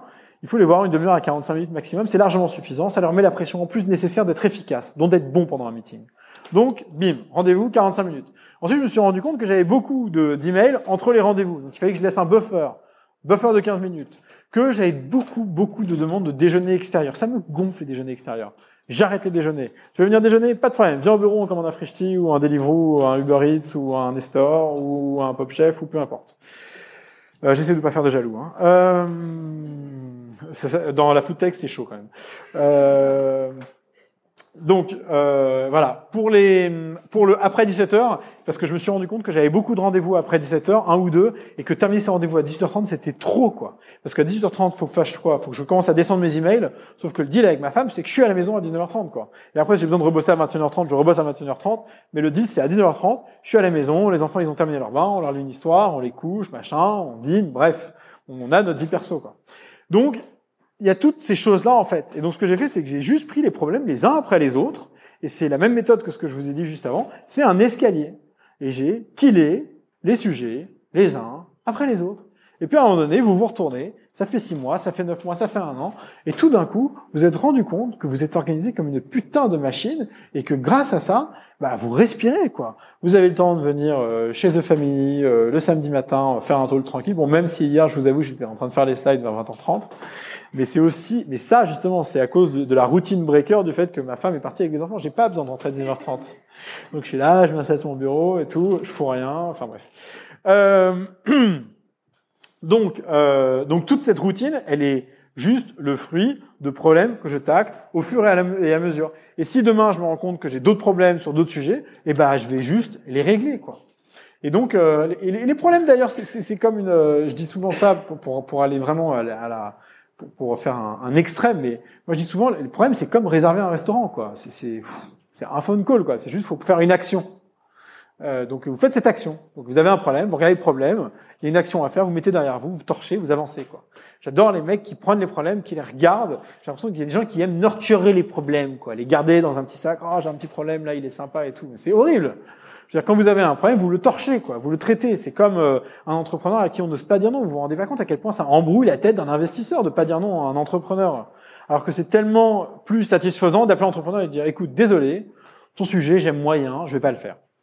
Et il te dit, mais pourquoi? Et la réponse, c'est parce que j'ai pas envie, parce que je le sens pas, parce que j'ai pas de conviction, parce que euh, ton marché, c'est pas ma cave, etc. La seule chose qu'on dit jamais aux entrepreneurs, c'est qu'on n'a pas de fit avec eux. Parce que c'est beaucoup trop personnel et ça crée une déception chez l'entrepreneur qui fait qu'il va vous faire une sale répute. Euh, mais sinon, tout le reste, on peut le dire. Donc voilà comment mon agenda est organisé. Euh, et j'essaye. Et alors, on a évidemment, on est invité à tous les événements euh, de, de, de, de, la Terre, surtout les rooftop parties de nos entrepreneurs qui ont leur nouveau bureau entre mai et juillet. Là, c'est la folie. Genre, tous les jours, il y a une rooftop party. Euh, et donc, moi, ce que je fais, c'est que j'évite d'avoir plus d'une soirée euh, par tranche de 10 jours euh, en dehors de la maison. euh, voilà. Les outils que j'utilise. Alors, euh, il y a des gens, c'est des spécialistes des outils, ils en ont 15. Euh, moi, je ne sais pas ce que je ferai avec 15 outils, mais j'en ai quelques-uns que j'adore. Le premier, c'est évidemment Gmail. Donc, j'ai essayé Inbox, j'ai essayé euh, les Spark, les Airmail, le mail de Mac, etc. Moi, j'aime le côté ugly et efficace de Gmail. C'est ma cam, ça marche, je connais mes raccourcis, j'ai un shift flèche pour archiver, mon pom enter pour envoyer, euh, mon, euh, euh, shift A pour reply all, etc., etc., etc. Et ça marche super bien et j'enchaîne avec ça. Sur mon Gmail, j'ai souvent des réponses toutes faites. Alors, donc j'ai Gmail et puis j'ai des problèmes, c'est que je reçois beaucoup aussi de sollicitations sur LinkedIn. Et donc j'ai donc j'ai des raccourcis. Donc j'utilise Atext pour ça. Et les raccourcis sur Atext sont assez simples. Euh, le premier raccourci, c'est pour dire non aux entrepreneurs. J'ai un no deal FR, un no deal EN, je vous l'ai déjà dit. Hein. Le deal FR, malheureusement, pas un sujet sur lequel on souhaite se positionner, désolé. Hop. Et puis j'ai aussi un truc pour LinkedIn, c'est envoyez-moi un email. Avec, je donne mon email, jean@schemaventures.com. Et ça, c'est euh, FRM ENM pour euh, bref pour euh, email en anglais, euh, send me an email et envoyez-moi un email. Bim. J'envoie ça et j'en ai comme ça une petite dizaine pour l'adresse. Euh, genre euh, rendez-vous chez Station F. Et j'ai une fois sur deux c'est où Station F? Utilise Google Maps, putain. Et donc pour l'été qui me repose la question, maintenant j'ai l'adresse euh, sur le truc quoi. Euh, en plus, c'est bien, ils ont fait un beau boulot chez Station F. Tu regardes sur Google Maps, il y a Station F, il y a la photo, une photo récente, pas un truc en construction et tout, c'est clean. Merde, quoi. Euh, maintenant, je pense par contre il va aussi que je rajoute euh, va chez Station F, va à l'accueil, pose ta pièce d'identité, j'arrive. Mais euh, bref, donc euh, donc j'ai ces raccourcis là, ils fonctionnent, juste avec Gmail. Pour tous les contenus que je regarde sur Facebook, Twitter, machin, sur alors j'utilise IFTTT sur Twitter, je mets en favori, bim, ça envoie dans un Pocket. Et sur Facebook, c'est un peu bâtard. Quand vous sauvegardez un contenu, il n'y a pas aucun moyen de l'envoyer sur euh, Pocket. Donc ce que je fais, c'est que je fais un share. Je me le partage à moi-même sur mon wall. Super narcissique. euh, donc je me le partage à, moi-même et automatiquement, IFTTT s'occupe de le mettre dans mon Pocket. Et donc tous les contenus, je ne les lis jamais à la volée. Je les mets dans Pocket et une, deux fois par semaine, après 17 heures, j'ouvre Pocket et je les lis, je les descends, je les archive, je les recommande, je les tag et là je les traite. Euh, pour les tâches, j'utilise Google Keep, euh, très simple. Et sur tout ce qui est euh, Facebook, Twitter, LinkedIn, etc., j'ai killé les notifications. J'ai killé les notifications sur desktop, j'ai killé les notifications sur mobile. Je ne laisse aucune notification. Une notification de réseaux sociaux, ça sert à rien. Ok? Il y a plein de gens qui disent ah tu postes vachement sur les réseaux sociaux mais oui mais sauf que c'est parce que j'y suis deux fois cinq minutes par jour quoi mais j'y suis au bon moment il faut juste choisir quand est-ce que tu vas t'es pas obligé de scroller pendant deux heures pour faire un truc euh, donc, euh, donc, donc euh, je, je quitte toutes les notifications. Pareil sur Slack. Enlevez-vous le bruit de Slack. Est notification C'est les gens, ils ont des trucs urgents à vous dire, qui vous, enfin, trouvez une autre méthode, quoi. Et pareil sur WhatsApp. WhatsApp, c'est, c'est, c'est tout avec les groupes WhatsApp. Mais l'enfer, quoi. Putain. Je sais pas. Donc il y a le groupe famille 1. Après il y a le groupe. Alors il y a, il y a la famille il y a la famille avec donc la famille des parents donc il y a les familles alors ouais, ouais moi mes parents sont divorcés en plus donc euh, bref donc euh, famille côté maman famille côté papa famille avec les beaux-parents famille avec les frères et sœurs de tous les côtés famille avec juste un peu des frères et sœurs parce que tu veux pas euh, parce que bref tu veux pas tout partager avec tout le monde. Euh, le groupe de potes de machin le groupe de... l'enfer. Donc trop de notifications. Qu'il ait les notifications WhatsApp aussi. Et puis alors ça c'est perso hein, mais moi je déteste le téléphone donc j'ai une messagerie qui est très simple euh, c'est euh, bonjour, merci de m'envoyer un texto ou un email. Je ne réponds pas au téléphone et je n'écoute pas les messages. Voilà, on est tranquille. Euh, Qu'est-ce que j'ai d'autre comme outil? Euh, Donc j'ai Atex pour le pour le pour ça, j'ai Julies pour les rendez-vous, j'ai Pocket pour sauvegarder les sujets, je mets aucune, euh, je prends aucune notification, j'utilise Gmail pour les emails et une fois qu'on a dit ça, on a à peu près tout je crois, en termes d'outils de productivité. Euh, donc voilà un peu comment ça s'organise. Euh, je vous le rappelle, vous, votre sujet, c'est pas de sortir de là en disant ah je vais appliquer telle et telle méthode, c'est génial. C'est d'abord de vous regarder dans une glace et de vous dire ok où est-ce que j'échoue au quotidien, où est-ce que je suis pas bon, quelles sont mes susceptibilités, euh, qu'est-ce que j'ai à qu'est-ce que j'ai à cleaner à la fois dans mon organisation et à la fois dans la manière dont je perçois les choses, dont je fais les choses, etc. Euh, moi, je, je, suis quelqu'un de, de, de, de, fainéant. J'ai été toute ma vie à l'école. C'est hyper dur de combattre contre ça. En revanche, je sais que je suis très efficace. Donc, si j'arrive en fait à créer des zones d'efficacité courtes, je torche euh, très vite. Euh, je sais que je suis indiscipliné. Donc c'est pour ça que par exemple mon coach je prends trois par semaine parce que je sais que je vais l'utiliser que deux fois sur trois parce que je vais planter une fois. Euh, euh, j'ai mis mes espaces de to-do forward zéro parce que je sais pas gérer les to-do autrement euh, etc., etc., etc. Donc juste, faut vous développer votre propre système. Ne prenez pas une méthode existante d'un bouquin et tout. Fuck le Miracle Morning, fuck la semaine de 4 heures, fuck toutes ces, toutes ces putains de régimes à la con. Prenez ce avec quoi vous êtes à l'aise. Moi, j'aime bien bouffer le soir. Le mec qui me dit pas bouffer le soir, c'est là que tu prends pas, j'en ai rien à foutre. Moi, si je veux me faire un big fan dans le soir, je me fais un big fan dans le soir. Après, je me démerde pour bouffer une salle le lendemain et la veille, quoi.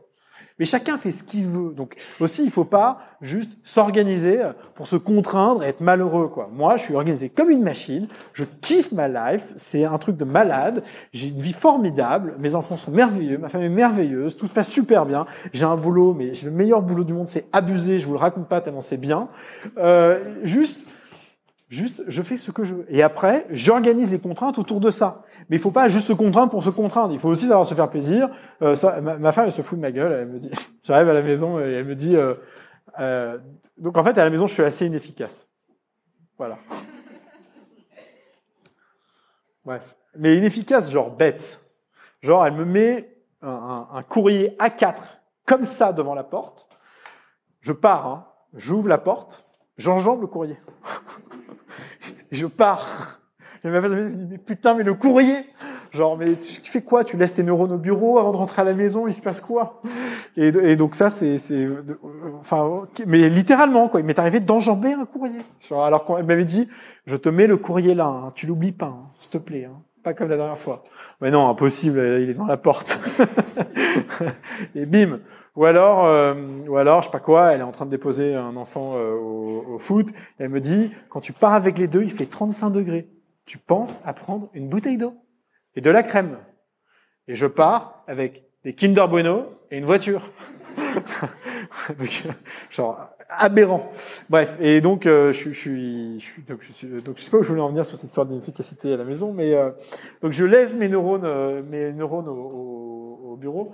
Euh, et je sais que je suis inefficace euh, temps en temps à la maison, mais c'est pas grave. Voilà, ça fait partie de ma, ça fait partie de mes défauts et tout. Il faut les accepter. Alors évidemment, on essaie de s'améliorer au fur et à mesure. Euh, mais, mais voilà, donc il faut, il faut savoir là où on est, là où on n'est pas bon, euh, mais il faut savoir se faire plaisir. Et, euh, et, et c'est comme moi, j'adore la glace et je bouffe des glaces le week-end et c'est ma cam et je prends pas une boule ou deux boules, rien à foutre. Je prends trois ou quatre boules parce que j'aime bien les parfums et j'aime bien trois ou quatre boules. Voilà. Et à chaque fois, elle me dit, ouais, t'as bouffé une salade hier et tu bouffes des glaces. Et bah ouais. Et bah ouais. Et c'est cool. Donc, euh, il faut pas se contraindre pour se contraindre. Il faut pas faire du développement personnel à tout prix pour devenir une machine de guerre euh, euh, et devenir malheureux.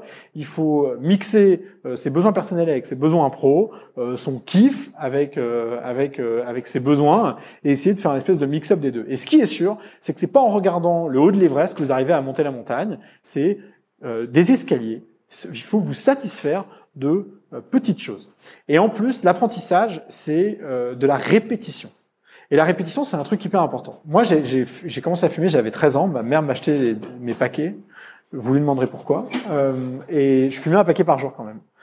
Et euh, mais c'était pas cher à l'époque, ils voulaient pas mettre le paquet à 10 balles. C'était 10 francs, pas 10 euros. Euh, et donc j'ai fumé comme ça pendant 10 ans, et j'ai lu un bouquin un jour qui s'appelle euh, The Easy Way to Stop Smoking de Alan Carr. Beaucoup de gens le connaissent, et il y a pas mal de gens qui l'appliquent et qui l'ont utilisé pour qui ça marche, et d'autres gens pour qui ça marche pas. Euh, la raison pour laquelle ça marche, c'est parce que en fait c'est une c'est un éternel recommencement ce bouquin. Il y a genre 15 chapitres et pendant 15 chapitres il vous explique 15 fois la même chose mais de manière différente. Et le rôle de ce bouquin, c'est de conditionner les gens à s'auto-discipliner pour arrêter de fumer en fait. C'est que chacun rattrape le petit bout qui lui permet d'arrêter. C'est pas de lire les 15 chapitres et que les 15 chapitres ont tous une importance fondamentale pour arrêter de fumer. C'est juste qu'à un moment donné, on se rattache à quelque chose qui va nous arrêter, qui nous va nous permettre d'arrêter, quelque chose qui fait un déclic psychologique. Et c'est du repeat. Et l'apprentissage, c'est du repeat. Et ben, la routine, le développement personnel, c'est du repeat aussi. Quand vous gravissez, quand, quand, vous, quand vous montez une marche de l'escalier, vous montez cette marche, attendez d'être bien stable dessus avant de monter la suivante. Attendez d'avoir une, d'avoir une première routine, quoi. Et ça peut prendre deux semaines, ça peut prendre trois semaines, ça peut prendre un mois. C'est pas grave. Vous pressez pas à devenir exceptionnel en termes d'agenda, parce que d'abord, vous serez jamais exceptionnel. On a tous des défauts. Et moi, je peux vous dire que le nombre de fois où je plante mon coach, où l'inbox zéro, il est pas complètement zéro le mercredi, etc., etc., ça arrive tout le temps. On n'est pas parfait. Mais par contre, on tend vers ça. Et le progrès, c'est juste l'amélioration permanente de nos routines, quoi. Donc, euh, euh, attachez-vous juste à monter les marches, les unes après les autres, euh, à kiffer autant que vous kiffez vous contraindre. Et à la fin, ça doit donner un environnement qui n'est pas homogène, mais dans lequel vous êtes confortable. Il faut que vous ayez une contrainte qui soit confortable. Il faut être satisfait de la pression et de la routine que vous vous mettez. Voilà, merci.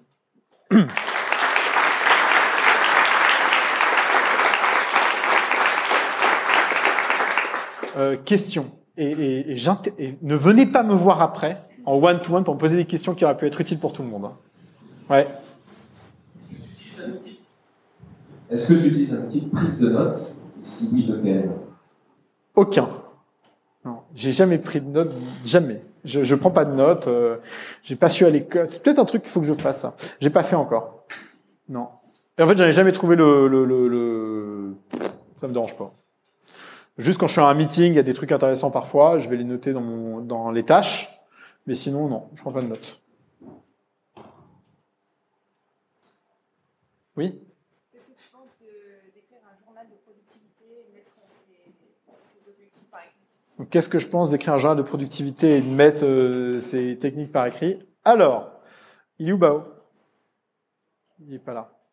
Euh, donc il y a ces, trois mecs qui ont créé ce bouquin là, euh, dont le working title c'est la 25e heure.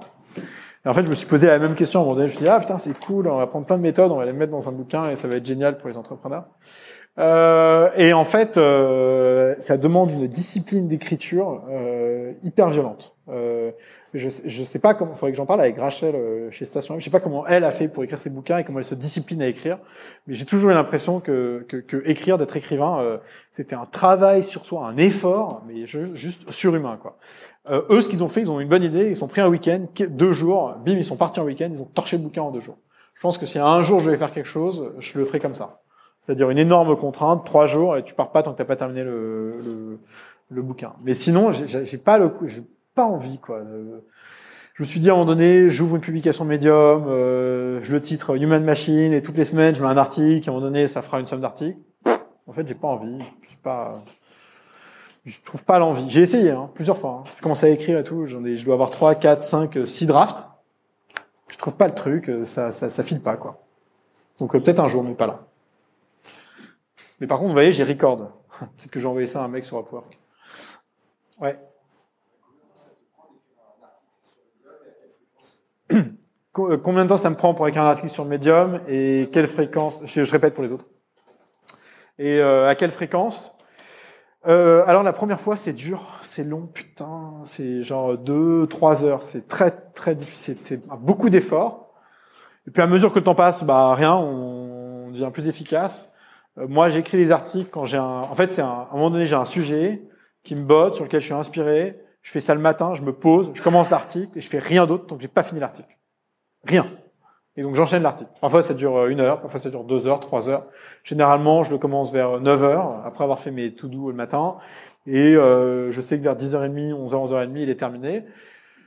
Euh, dans les bons mois, je vais en publier euh, 4, 5, 6, et dans les mauvais mois, euh, 2, 2, 3. Euh, Après, il y a quelque chose de frustrant dans le dans, dans l'écriture. Euh, c'est qu'en fait, on, est dans un éternel recommencement. En fait, on passe son temps à écrire des choses qui ont déjà été dites souvent. Euh, et donc moi, j'ai écrit beaucoup de choses assez, assez bateau pendant longtemps, et j'en ai eu marre. Donc euh, maintenant, j'essaie d'écrire des choses qui sont soit personnelles, soit qui sont moins bateaux que ce qu'on a déjà lu. Et je veux plus jamais écrire quelque chose qui a déjà été écrit quelque part. C'est hors de question. Et après, je me suis rendu compte que les contenus les plus consistants, les plus travaillés, euh, genre euh, comment faire un bon board meeting, comment faire un bon pitch deck, etc., sont ceux qui marchent le mieux et qui ont une récurrence de lecture. euh, enfin, il y, a- toujours des lectures quoi, tous les jours, ceux qui marchent le mieux. De la même manière que les articles accrocheurs qui ont pas beaucoup de consistance marchent très bien aussi. C'est gros, très frustrant ça dans l'écriture. hein. C'est horrible. C'est t'écris un article de merde, il marche. T'écris un truc bien, il marche pas. Boum. Voilà. Bah les gens préfèrent lire Voici que le monde. Chacun son truc. Ouais. Euh, Vas-y.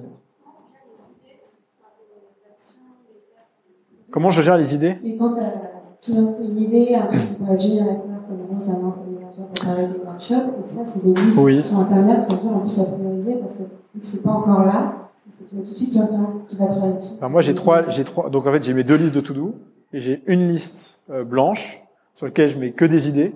Donc c'est là où j'ai, qui sont pas des to-do, qui sont des trucs un peu plus longs, euh, longue traîne, fil rouge, etc. J'en ai toujours deux, trois, quatre, cinq. Et euh, si j'en, je dépasse jamais cinq. Si je dépasse, c'est qu'il faut que j'en torche une, quoi. hein. Sinon je l'enlève. Je tu la dégage. C'est genre au revoir. voilà, comme ça euh, t'es tranquille. Ouais. Est-ce que tu prends le temps pour euh, réfléchir à préparer l'outil Alors comment je comment je prépare le meeting quand je le prends? Donc déjà j'ai toujours un quart d'heure entre deux meetings, donc c'est le moment pendant lequel je peux préparer mon meeting. Et moi j'adore rien foutre. Genre 11h30, euh, j'arrête de bosser, j'arrête tout, je m'installe sur un canapé, je fous rien pendant un quart d'heure. J'adore. Euh, et c'est là que je, euh, traîne sur euh, Facebook, Twitter, LinkedIn, je scroll et tout. Je vois les emails passer, je les laisse. pff, ouais. Et en fait, tu prends un peu de temps quoi pour rien faire. Et ne rien faire, c'est un. Ah si, il y a plein de gens qui veulent faire de la méditation. Alors moi, je suis sûr que la méditation c'est utile, mais vous pouvez pas savoir à quel point ça me fait chier. C'est comme le sport. Euh, mais un jour, j'espère essayer. Euh, donc voilà, donc euh, rien. Je les rendez-vous. Euh, je les, en fait le matin, tous les matins, je regarde mon agenda. Donc je regarde les rendez-vous. Euh, parfois il y a des noms, je me dis putain c'est quoi ce rendez-vous déjà? Et donc je cherche. Mais sinon a priori j'ai une bonne vision de ce que je dois faire pendant la journée quoi. Et comme j'ai que des rendez-vous de 14 à 17h, à 17h j'en ai pas beaucoup. Hein. J'en ai que euh, 4, 5, 6. Donc ça va vite. hein. T'as l'air de ton taf, mais du coup, comment tu fais pour décrocher le soir après le boulot Je décroche pas. Alors, non, je décroche pas. Euh, je décroche pas de mon taf. Mon taf, c'est ma vie, euh, c'est ma cave. Euh, en fait, on est dans, dans l'investissement, dans un people business. Euh, notre boulot, c'est de créer des relations euh, longues, euh, de confiance, fortes, avec des entrepreneurs qui, on pense, vont faire des choses exceptionnelles et qu'on est content de et qu'on est content d'accompagner dans cette euh, dans cette euh, dans cette journée, quoi. Et euh, et donc, euh, bah rien, c'est comme des amis, quoi. Et donc, euh, bah, les amis, euh, ils sont pas là que pendant le boulot, ils sont là tout le temps. Donc, tu sors du boulot, tu rentres chez toi, évidemment, tu passes ton temps avec, ta femme, avec tes amis et tout. Mais euh, tu passes aussi beaucoup de temps avec ces entrepreneurs parce que c'est ça qui te fait vibrer, tu vois, c'est qui te fait kiffer. Moi, mais, mais, mais je regarde ma liste de, je regarde ma liste. Enfin, tu vois, on est donc on n'est pas mariés encore avec ma femme. On va faire ça l'année prochaine. Je regarde les listes des gens que j'invite. Il y en a la moitié, c'est les entrepreneurs avec lesquels j'ai bossé, quoi. Donc euh, non, moi il n'y a pas de, j'ai pas de coupure entre mon boulot et ma, euh, j'ai pas de coupure. D'ailleurs, donc je rentre à 19h30, j'ai- c'est du temps pour ma famille jusqu'à 21h30 et là je recommence à bosser euh, un soir sur deux. Voilà. Les week-ends je fais rien. Par contre. Ouais. Est-ce que tu lis des bouquins et si oui, comment? Ah, c'est une très bonne question, ça, les bouquins. Alors non, je ne lis jamais de bouquins. Euh, je lis jamais de bouquins parce que les bouquins, c'est comme les, c'est comme les meetings. Il y a un mec qui a décidé que les meetings ça durait une heure. Il y a un mec qui a décidé que les bouquins ça faisait entre 200 et 500 pages. Et c'est abusé, alors que ça se résume très bien un bouquin. Alors je sais que c'est pour le repeat, pour que les gens en fait assimilent l'information, donc c'est important. Mais donc euh, je le fais pas. Donc je ne lis pas. Ça, ça, ça, me saoule de lire. Je lis juste euh, des bouquins quand j'en ai besoin. Et d'ailleurs, je vous conseille tous de faire ça. Alors j'ai je ne peux pas citer de nom, mais il y a un mec que je connais qui passe son temps à lire plein, plein, plein de bouquins. Vous pouvez pas savoir à quel point c'est inutile. Parce que vous lisez quelque chose qui ne vous servira à rien. En plus, il lit des bouquins business. C'est même pas des bouquins philosophiques. C'est même pas des polars. C'est même pas des trucs qui vous inspirent. C'est des trucs qui sont actionnables, qui n'actionnera jamais. Complètement con. Faut pas faire ça. Il faut lire les bouquins à mesure que vous arrivez devant des challenges, devant des choses à faire, devant des problèmes et tout. En plus, ça vous donne un motif de le lire. Ça vous donne une raison de retenir l'information. Si vous n'avez pas de raison de retenir l'information, l'information, vous la retenez pas, quoi. Donc là, par exemple, le dernier bouquin que j'ai lu, que j'adore, c'est, s'appelle The Five Dysfunctions of a Team. C'est, c'est, c'est, c'est fantastique. Euh, ça m'a été conseillé par euh, Firmin euh, Zocchetto, fondateur de PFIT. Et en fait, c'est un bouquin qui vous explique d'où vient le dysfonctionnement d'une équipe, d'une boîte. Et le dysfonctionnement d'une boîte, c'est assez simple en fait. Ça vient d'une pyramide toute simple qui est que les gens se font pas confiance au démarrage. Ils font pas confiance souvent parce qu'ils se connaissent pas, ils n'ont pas pris le temps de se connaître, ils n'ont pas créé de proximité. Le fait qu'ils se, qu'ils se, qu'ils se font pas confiance euh, fait qu'ils sont pas capables de rentrer dans un conflit. Le conflit, c'est un truc important. C'est un truc important dans le couple, c'est un truc important dans le travail, c'est un truc important dans les amis. Le conflit, c'est la capacité à se dire les choses franchement, à les accepter, à échanger, à juste avoir une putain de relation normale, sans faux semblants et sans et sans vouloir euh, cacher euh, des choses ou cacher les ou, se cacher derrière des apparences. Quoi. Donc, il faut se dire les choses. Donc, si vous faites pas confiance, vous pouvez pas rentrer dans le conflit. Si vous pouvez pas rentrer dans le conflit, eh ben, vous pouvez pas avoir de commitment des gens. Et le commitment, il est, intérêt, il est important. Le commitment, c'est vous prenez une room, vous mettez cinq personnes dans la pièce. Les gens se tapent sur la gueule, caricature évidemment, sur un sujet donné. Ils se tapent sur la gueule parce qu'ils ont confiance entre eux, parce qu'ils arrivent à se parler, parce que justement, ils arrivent à rentrer dans ce conflit-là. À la fin, ils prennent une décision. Ils sont pas tous d'accord, mais ils ont pris une décision. Et cette décision, elle a été prise de manière collégiale, après que les gens aient pu s'expliquer. Donc ça veut dire que comme tout le monde a pu s'expliquer, tout le monde est committed face à la mission, même si tout le monde n'est pas d'accord. Une fois que les gens sont committed, qu'est-ce qu'ils sont? Ils sont ce qu'on appelle accountable. Ils sont accountable, ça veut dire que chacun va être accountable vis-à-vis de l'autre. Le mec du marketing va être accountable vis-à-vis du mec en sales et, inversement. Et donc, parce qu'ils sont mis dans une room, ils sont expliqués, ils ont été committés, comme ils sont committés, ils sont accountable. Et une fois qu'ils sont, qu'ils sont accountable, eh ben, ils peuvent, euh, ils sont focus pour aller chercher du résultat, quoi. Et donc, cette pyramide, elle est hyper importante. Vous lisez le bouquin, c'est fantastique si vous avez euh, une équipe. Euh, et donc, ce bouquin, je l'ai lu parce que parce que j'en avais besoin pour les boîtes qu'on a dans notre portefeuille et qui ont des problèmes d'organisation euh, et qui doivent comprendre l'importance de bâtir un environnement de confiance dans lequel les gens peuvent rentrer dans un conflit qui soit euh, constructif et qui permette aux gens d'être comités, accountable et d'être tournés vers le résultat. Donc je, je lis quand j'en ai vraiment juste besoin, sinon je lis pas. Je lis, par exemple, j'ai lu Who, parce que c'est essentiel pour toutes les boîtes qui, ont, qui doivent recruter, et je vais pas donner la leçon à des entrepreneurs si j'ai pas lu euh, ce bouquin-là, quoi. Euh, donc voilà. Mais sinon, je, je... Voilà, The Hard Thing About Hard Things, j'ai bien aimé le lire, c'était cool parce que c'est c'est c'est c'est une histoire, quoi. C'est storytelling. C'est comme un polar. Et Zero to One un peu. C'est très intense Zero to One. C'est assez cool à lire. Euh, donc voilà. Donc soit vous lisez des bouquins cool qui vous inspirent et voilà et qui sont sont de la distraction. Soit vous lisez des bouquins qui sont actionnables, mais ne les lisez pas si vous avez rien à actionner après. Ça c'est l'horreur. Et après le contenu, euh, les articles sont mortels. Vous prenez tous les articles de First Round. C'est d'un point de vue opérationnel, c'est dingue. Euh, donc voilà sur les, les bouquins. Ouais. Est-ce que, euh, toi, de continue tout le temps, dès qu'il y a un changement de paradigme ou quelque chose qui arrive et qui, qui perturbe un peu, bah, coup, on est complètement a- Ben non, c'est ça qui est génial. C'est juste parce que c'est justement parce qu'on est organisé comme une machine que l'exception euh, euh, est facile à gérer. Parce que vous créez un périmètre. Vous, créez un périmètre de un périmètre d'action, un périmètre de une routine. Quoi. Vous créez votre périmètre. Quand vous sortez de votre périmètre parce que vous avez une exception, quelque chose, un truc qui vous dérange, je sais pas quoi, n'importe quoi, l'avantage de ça, c'est que ça vous permet de repositionner cette exception par rapport au périmètre. Ça vous permet aussi de revenir dans le périmètre, de savoir quand est-ce que vous allez y revenir, comment, etc. Moi, si j'ai une routine, c'est pas pour être, c'est pas pour qu'elle soit tenue parfaitement. C'est pour avoir une maîtrise de cette routine, de mon agenda, etc. C'est pas pour la suivre. Je sais que je vais passer à côté. Je sais que je vais euh, louper mon euh, coach une fois sur trois. Je sais qu'à un moment donné, je vais pas faire une inbox zéro un mercredi soir parce que c'est parce que je vais avoir un dîner et que je vais pas le faire et que j'aurai pas le temps. C'est pas grave. Mais au moins, je rentre le jeudi matin, j'arrive au bureau, je sais que le mercredi soir, j'ai pas fait mon inbox zéro. Donc je sais que je suis en retard là-dessus. Donc je vais pouvoir créer ensuite l'action qui va me permettre de revenir dans ce périmètre-là. Donc c'est pas grave. La routine, elle sert juste à vous fixer un périmètre, un cadre de compréhension de, de, de votre quotidien, de la manière dont vous gérez et tout.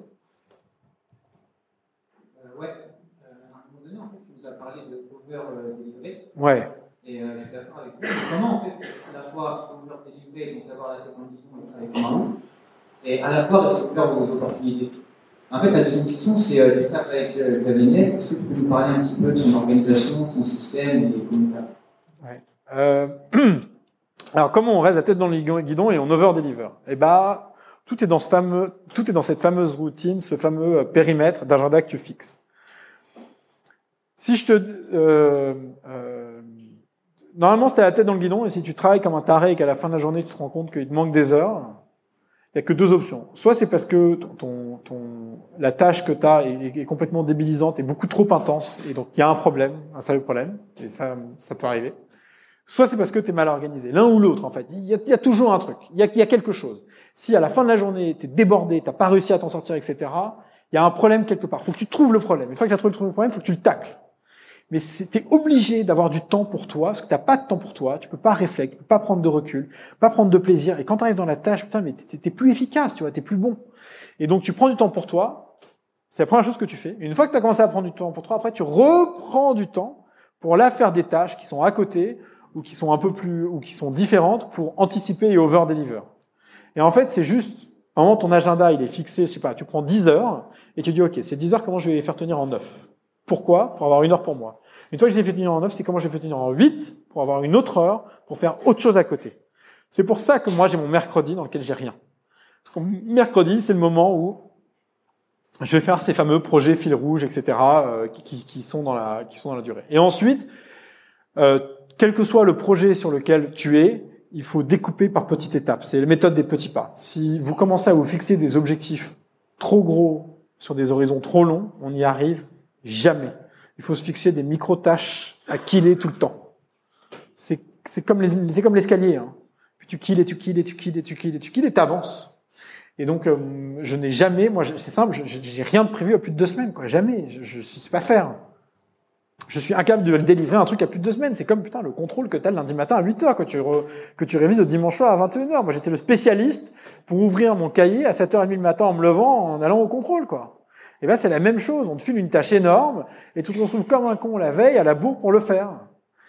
Bah, ça marche pas. Et donc, quand ça marche pas, le seul moyen de cleaner ça, c'est de dire, OK, c'est quoi la première petite tâche à faire? Tac, tac, tac, tac, tac. Et on avance. Sans un diagramme de Gantt, hein. C'est pas nécessaire. Euh, donc voilà, donc tu prends ton agenda, tu récupères du temps pour toi, et ensuite tu récupères du temps pour over-deliver les choses. Ensuite, à propos de Xavier, euh, qu'est-ce que je peux dire et qu'est-ce que je peux pas dire? Ce que je peux dire, c'est que on m'a souvent posé la question de qu'est-ce que c'était de bosser pour lui et euh, euh, bon, d'abord, je pense que le qualificatif euh, numéro un, c'est que c'est exceptionnel de bosser pour un mec comme ça. C'est exceptionnel parce que parce, que parce que rien ne l'arrête et il ne s'arrête jamais. C'est très intense comme c'est vraiment ça. Rien ne l'arrête, il ne s'arrête jamais quoi. Il est toujours à la recherche de, de, de, solutions et de pour avancer, quels que soient les problèmes qu'on a, et on en, on en trouve euh, dans, dans, nos, dans nos boîtes du portefeuille, etc. Et il s'arrête jamais. Et je pense que euh, Kima, euh, Station F, backer des projets comme Black Peas et tout, etc. faire 42 US, etc. Enfin, voilà, il est toujours en mouvement permanent et tout. Je pense que c'est une bonne leçon et c'est une bonne leçon sur sur l'importance d'over deliver et d'anticiper, de jamais s'arrêter euh, euh, dans sa recherche d'excellence et d'aller toujours la petite step au-dessus. Euh, La deuxième chose, c'est que je sais pas, mais naturellement, moi, il m'est venu à l'esprit que pour travailler avec Xavier, il fallait être euh, sympa, efficace et honnête. Et que si tu respectais ça et que tu étais tout le temps dans ce, dans ce mindset-là, a priori, ça marche. Ensuite, c'est quelqu'un qui reçoit énormément d'emails, énormément de sollicitations, qui, qui, qui, qui est donc, euh, donc, qui est très, très sollicité. Donc, moi, mon enjeu perso au quotidien, c'est comment on arrive, euh, comment j'arrive à le solliciter sans l'over solliciter, sans le saouler, quoi. Donc, euh, je vais vous donner, je, donne un exemple. euh, tiens, tu vois, Station F, ils ont le même exemple. On a des dépenses tout le temps chez Kima, tu vois, une dépense de poste, faut acheter un ordinateur pour un tel, faut faire ceci, cela, machin. Si tu demandes un truc à Xavier, une dépense à Xavier le lundi, une dépense à Xavier le mardi, une dépense à Xavier le mercredi, le jeudi, tu as une chance, franchement, une chance de deux qui disent non. Par principe, en fait. Genre, juste parce que, genre, tu l'as over sollicité. Et Donc c'est important. Quelqu'un comme ça qui te donne son temps, tu cherches à, à- plutôt à compresser le moment, euh, au- euh, le, le- tu cherches à trouver le bon moment pour le solliciter de manière intense et en lui mâchant le travail pour qu'il puisse te donner une réponse rapide. En fait, c'est de respecter son agenda à lui qui fait qu'il est sursollicité. Quoi. Donc nous, par exemple, c'est con, mais euh, tu vois, on a plein de dépenses à droite, à gauche et tout, des petits trucs. À un moment donné, je lui ai dit, écoute, vous savez, est-ce que tu peux juste donner un budget de 1000 balles euh, et on en fait ce qu'on veut et tout. Et donc, on a dépensé 1000 euros en poste, en, notaire, en conneries, euh, sur un horizon de 6 mois. C'est rien, 1000 balles en 6 mois. Mais si j'avais dû lui faire un email, euh, euh, euh, tu vois, tous les jours, toutes les semaines pour des petites dépenses, c'est des trucs inutiles, c'est saoulé. Donc moi, j'essaie de compresser à mort. C'est comme les voyages. Je pars à Barcelone, à Berlin, aux US et tout. Je le contacte pas pour Berlin, puis Barcelone, puis US. Je lui fais un mail, et je mets le, le titre de l'email, c'est travel. Et je lui dis, je pars à Barcelone, telle date, telle date, telle date. Voilà le budget. Est-ce que t'es OK? Je pars à Berlin, telle date, telle date, telle date. Est-ce que t'es OK? Budget. Je pars aux US, ta, ta. Budget total, machin, OK. Il me prend l'email, il me dit, OK, OK, bof. Bof, ça veut dire non, mais si t'insistes, OK, mais fais gaffe. dis jamais non, je dis. Enfin, s'il dit non, t'entends, mais ça. Bof, OK. Et voilà. Et donc moi, j'essaye avec Xavier de compresser euh, le temps, de faire les, les, et les demandes que je fais pour que parce que je sais qu'il est très très très très sollicité par, par beaucoup de monde et tout. Et d'ailleurs, les sujets longue traîne, je le vois, hein, il les répond plutôt le soir, entre 11h et 1h du matin, ou alors le week-end. Et après, c'est un mec hyper accessible. euh, Si t'as besoin d'un quart d'heure avec lui, il va toujours te le donner. euh, euh, voilà, il est souvent dans les parages chez Iliad. C'est- voilà le qualificatif, le, le plus simple, euh, c'est que bosser avec Xavier, euh, c'est exceptionnel quoi. Et c'est exceptionnel à tous les échelons quoi, à la fois en termes d'intensité, euh, de qualité, de, de difficulté à cerner, parce que un mec qui fait autant de choses à la fois, naturellement est contradictoire par nature et tout. Donc, donc tu vois, enfin bref, c'est intense quoi. Ouais.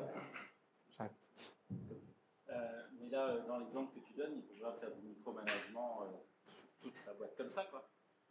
C'est pas du micromanagement. Parce que là, euh, gérer des petites dépenses de 1000 euros, je pense que des dépenses, il y en a plein, quoi. Voilà ce qui va se passer. tu vas lui demander ça. C'est pas lui qui va te dire non mais attends, tu crois pas qu'il y a une meilleure solution pour faire ça? Il va te dire ça me fait chier que tu m'envoies trois emails. Il va pas me dire demande-moi un budget que je vais te donner pour ceci cela. C'est à toi de venir avec la solution. C'est comme euh, avant on lui envoyait tous les signings. Et à un moment, il m'a dit, putain, ça fait chier les signings, là. Je, je reçois trop d'emails des boîtes de portfolio, comment on fait? Et donc, on lui a dit, bah, écoute, c'est très bien, on ne trouve plus les signings. On, tu nous fais juste un, un power attorney, on signe les trucs. S'il y a des choses importantes ou impactantes, on te tient au courant. En fait, il cherche la solution. C'est comme la dernière fois, j'étais dans le taxi avec lui. Il me dit, Jean, c'est quoi les boîtes qui foirent en ce moment? J'étais comme un con, j'avais pas la liste, j'ai 500 boîtes, je sais pas. A pas, chez nous, on n'a pas de boîtes qui foirent, on a des Walking Dead. Tu sais, les mecs qui s'accrochent à la subvention de BPI et qui, qui, qui continuent de marcher, c'est là, et ils sont toujours vivants. Et, et bref, et ils sont toujours là. Hein. De temps en temps, t'en as un qui, qui ressuscite et il fait un truc énorme, mais trois quarts du temps, il meurt. Mais tu vois, les Walking Dead. Donc je lui dis, bah écoute, je sais pas, euh, comme lui là. Donc lui, une boîte s'appelle Clever Cloud, il est mort au moins trois fois. Puis il a ressuscité. Maintenant, ça va. Euh, mais on, on, pour info, on t'avait mis à zéro dans les boucles l'année dernière. hein. Merci, merci d'être revenu. hein. et donc, euh, et donc, euh, et donc, je suis dans le taxi, il me dit ça. Putain, et j'arrive au bureau et je me dis, waouh. Alors en fait, je suis en train de me rendre compte que ça fait un an et demi que je bosse avec Xavier, qu'on fait 100 deals par an, dans lequel on met 15 millions d'euros par an, et le mec n'a pas de reporting sur Kima. Il me dit, mais merde, putain. Qu'est-ce que je fais? Je lui dis pas, je te propose, je te fais un reporting et tout. Putain, je rentre, je mets un template. Maintenant, il a un reporting toutes les fins de mois. Je lui ai demandé, je lui ai pas demandé s'il était content, pas content et tout. C'est la base, quoi, tu vois. Et je- tu vois, il est venu me voir, il m'a dit, tiens, euh, euh, c'est quoi les boîtes qui meurent? J'ai pas la réponse. Et je me dis, ok, là, on a un problème. Comment je sauve le problème? Et ben, c'est comme quand euh, euh, tu lui envoies un email, deux emails, trois emails, quatre emails. Tu dis, putain, je lui ai envoyé quatre emails. C'est trop. Comment je compresse ça, tu vois? Donc, euh, à mesure que tu euh, Xavier, il est dans la, il fait de- du management implicite, pas explicite. Tu vois, il, il, il empower les gens, il leur fait confiance, et ce que ça, et, la- et- ce que ça t'impose, c'est de te discipliner toi-même, de gérer toi-même, de, de, de- c'est à toi de faire le, de t'organiser pour que ça marche, quoi. Euh, c'est tout le, c'est tout l'enjeu de bosser avec, euh, avec. Mais c'est aussi hyper excitant, quoi, d'avoir un mec qui, qui fait autant confiance, euh, qui te donne autant de, autant de, autant de responsabilités parce que, bah parce que c'est motivant, quoi, tu vois. C'est, c'est, un, un set de contraintes comme un autre. Alors moi j'aime bien. Alors, le matin, comment. Euh, le matin, tu as dit que tu étais vraiment focus euh, sur euh, tes tâches. Ouais. Comment tu gères l'interruption de tes collègues, par exemple? Je Moi, j'ai besoin de parler maintenant. Interdit. Tu fixes une, tu fixes une règle. Tu peux pas m'interrompre. Je mets les écouteurs, j'ai la musique. Si tu veux me parler, c'est sur Slack. Je te répondrai quand je serai dispo. Et si c'est urgent, tu viens me voir. Si c'est pas urgent, tu viens pas me voir. Et dans les grands groupes, c'est un gros problème. Tu vois, chez L'Oréal, ces cons-là, ils ont mis un open space. Ouais. Tada Et tout d'un coup, eh, eh, tu viens, tu, viens prendre un café Eh, eh, tu, tu, tu t'as vu mon email Eh, eh, tu veux fumer une clope eh, mais laisse-moi tranquille, genre, je, je, suis bossé, quoi. Et c'est horrible parce que comme les gens, ils se disent pas non, parce qu'ils sont des grands groupes, on leur a interdit de dire non et que c'est la politique du compromis, et qu'en plus ils sont en open space, c'est l'horreur. Moi, j'aime bien dire non aux gens, je mets mes écouteurs, ouais, Jean, machin, euh, non, je suis pas dispo. Je suis pas dispo, c'est tout, c'est pas grave, on en parlera plus tard. Et euh, force-toi, euh, il faut forcer. Et ah, tu verras, au début, les gens disent ouais, euh, ça fait un peu chez tout, mais tu verras, après les gens ils acceptent à la fin. Ils finissent par accepter. faut se forcer. Tu, tu, tu, tu- vas pas subir ça toute ta vie, quoi, tu vois. Obligé à un moment donné. Et si ton supérieur il est pas d'accord ou s'il comprend pas, bah, va falloir trouver autre chose. Hein. C'est con, mais. Ouais, c'est une salle de réunion, dans un booth, tu sais, les, les booths, euh, les espèces de, bref, de cabine téléphonique, là. Euh, tu t'isoles là-dedans, tu t'isoles. Moi, je mets mes écouteurs, euh, je suis en anti-bruit, euh, et nous, on a de la chance chez Kima, on est quatre, on est indépendants, on a l'initiative et tout, on, on se dérange pas. Mais sinon, moi, je dis aux gens non, et au bout de dix non, euh, t'inquiète pas, hein, euh, les gens, ils comprennent, hein. Ou alors, tu leur dis, euh, si tu veux me faire chier, c'est plutôt à partir de 11h30, c'est le moment où je commence à cool down, où je suis un peu plus tranquille et tout. Faut juste que tu fixes, faut juste que tu donnes tes règles aux gens. Si les gens connaissent ton système, ils peuvent aussi s'adapter à toi et adapter leur système au tien, etc. C'est- vraiment, c'est ce que je disais, c'est the five dysfunctions of a team. C'est exactement le principe du bouquin. C'est, il faut se faire confiance, il faut se comprendre. Une fois qu'on se comprend, on peut rentrer dans un conflit euh, euh, euh, quali, euh, tu vois, sain, et les choses déroulent à partir de là. Le problème, c'est les gens qui se disent rien, ou qui se disent pas les choses, ah, horrible. Ouais.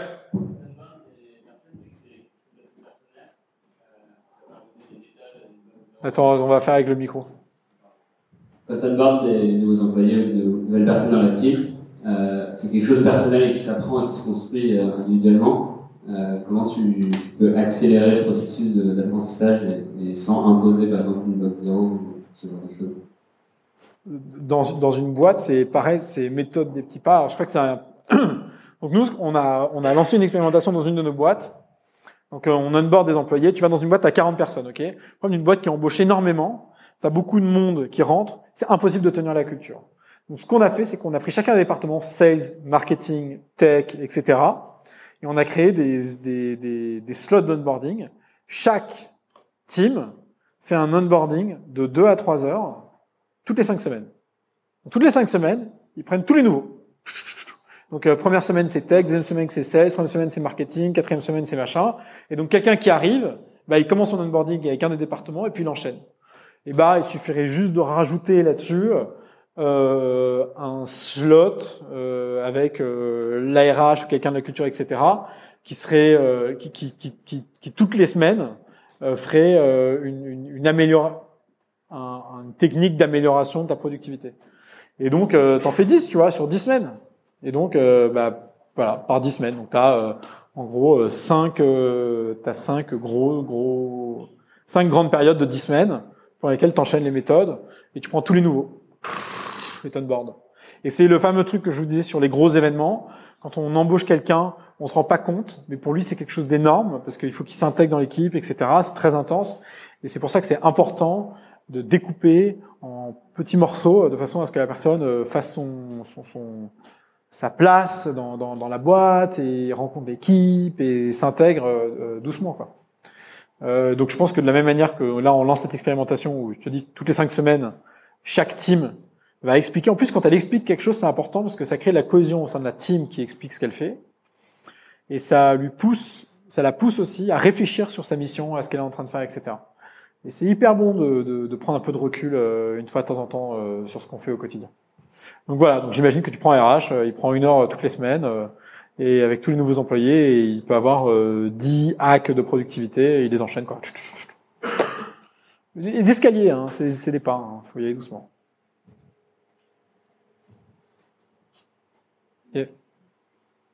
D'autres questions? Ah, derrière, regarde. Bonjour. Euh, sur, la relation que tu as avec les entrepreneurs ou avec les gens que tu rencontres qui ne sont pas forcément des entrepreneurs, tout ce qui est euh, suivi, euh, de relations, euh, que ce soit avec des gens politiques ou des gens euh, dans l'économie, est-ce que tu as un outil? Est-ce que tu t'es posé des règles ou est-ce que ça ne sert à rien et vaut mieux le, faire de manière J'ai aucun outil pour suivre euh, les relations. Juste quand je faisais de la vente, quand je faisais de la levée de fonds, j'utilisais un CRM. Je prends un Streak par exemple que je plug sur Gmail. Et donc ce que tu fais, c'est que si vous vous avez beaucoup de relations à gérer et des, des suivis à faire, vous mettez un Streak, euh, vous installez Streak sur votre Gmail, vous mettez des, des, des, catégories et vous mettez les gens dans les catégories quoi. Et après on peut les trier comme ça. L'autre truc que j'ai fait, c'est que nous on bosse avec beaucoup de business angels, beaucoup d'investisseurs. Et je me suis rendu compte que nos relations étaient très opportunistiques, très transactionnelles, qu'on se tenait au courant seulement quand on avait un deal par lequel on était intéressé et jamais euh, et- et- et autrement on le faisait pas. Et c'était problématique. Donc j'en ai eu marre. J'ai pris tous ces mecs-là, je les ai mis dans une feuille Excel, je les ai foutus dans un Mailchimp et je leur envoie maintenant une newsletter tous les mois où je leur dis tout ce que j'ai fait le mois dernier. Les deals, ce qu'on a vu, ce qu'on aime bien, euh, ce qu'on n'aime pas, etc. Et le but c'est que eux aient cette newsletter et puissent en fait l'utiliser pour euh, m'appeler, pour me dire ah tiens ça ça m'intéresse, ça ça m'intéresse, ça ça m'intéresse. Donc euh, on- je pense que c'est une bonne méthode. Euh, mais effectivement, c'est un gros sujet, comment est-ce qu'on suit les relations. Strict sur Gmail, c'est fantastique. C'est fantastique. Euh, vraiment. Et après, euh, sur les entrepreneurs que je vois, moi je prends pas de carte de visite. Euh, le mail est fantastique pour ça. Euh, je déteste LinkedIn. Je, je sais non. Je, enfin, voilà. Ça se fait au fil de l'eau.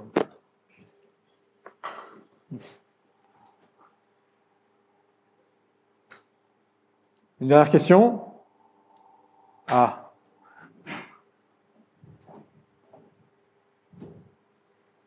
Dans le cas où nous, euh, nous, on est ici pour être euh, employés de start-up, Ouais. euh, si on a des propositions pour, par exemple, devenir co-founder ou choses comme ça, mais on n'a pas forcément d'expérience derrière, qu'est-ce que toi, tu nous conseillerais? Dans le cas où on soit employé ou finalement rentrer dans plus le côté entrepreneur Quelle que soit la mission dans laquelle tu te lances, ce qui, je répète, hein, je vais le répéter 100 fois, c'est important. Le résultat n'est que la conséquence d'un progrès permanent. Donc, l'enjeu, c'est est-ce que j'ai les bons focus et est-ce que je suis assez efficace? C'est vraiment mais tout con quoi. C'est genre euh, c'est chronologique hein, la vie. C'est tu tu commences pas à, mettre en place euh, un système de gestion pour 30 employés quand on a 4. Bon bah c'est la même chose, tu vois. Tu commences une boîte, tu commences en tant qu'employé, euh, tu commences à faire du sales, etc. Le premier boulot du sales, c'est de parler à des clients, quoi tu vois, et de parler à la productive. C'est de comprendre l'environnement dans lequel il est. Étape numéro une. Étape numéro deux, euh, c'est évidemment de se connaître pour savoir est-ce que il est, est-ce que c'est plutôt un, est-ce qu'il est plutôt, il a plutôt une fonction de SDR, de, de, de, de, qualificateur de deal, de closer parce que c'est sa nature, ou plutôt de nurturer, d'account manager, tu vois, et juste, euh, juste, t'avances pas à pas quoi. C'est, euh, il, faut. J'ai un entrepreneur, elle est géniale, elle débarque, elle vient me voir la semaine dernière, elle me dit ouais Jean. Euh, je suis hyper emmerdé. Euh, j'ai l'impression que ça avance pas. Euh, euh, tu vois, là, là on, on, a le site, on a fait les premières ventes, on a fait ceci, cela et tout, et, et j'arrive pas à savoir c'est quoi la, la, la, prochaine étape, quoi. Tu vois, elle, elle galère. Et je lui dis, bah, euh, je sais pas, euh, on va en discuter. Tu vas voir, la prochaine étape, elle va venir assez naturellement. je lui dis, bah, donc t'as fait quoi la semaine dernière? Il me dit, bah, on a fait ça, etc. Machin. Je lui dis, mais qu'est-ce qui manque? Qu'est-ce que t'as pas bien fait? Elle me dit, bah, ce qui manque, euh, c'est ça, ce que j'ai pas bien fait, c'est ça. Je lui dis, qu'est-ce que t'as pas compris encore? J'ai pas compris ça. Je lui dis, bah voilà, t'as tout douce, c'est la réponse à ces questions, quoi. Pose-toi la question de pourquoi, de quels sont les problèmes, machin.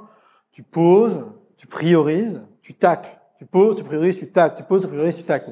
C'est un sec permanent, quoi. Je suis désolé, la vie, c'est il y, il y, a, plein de gens euh, qui essayent de s'inventer une vie extraordinaire, qui voudraient que leur quotidien soit différent tous les jours. C'est un éternel recommencement d'action, quoi. Et euh, moi, je trouve ça fantastique, j'adore.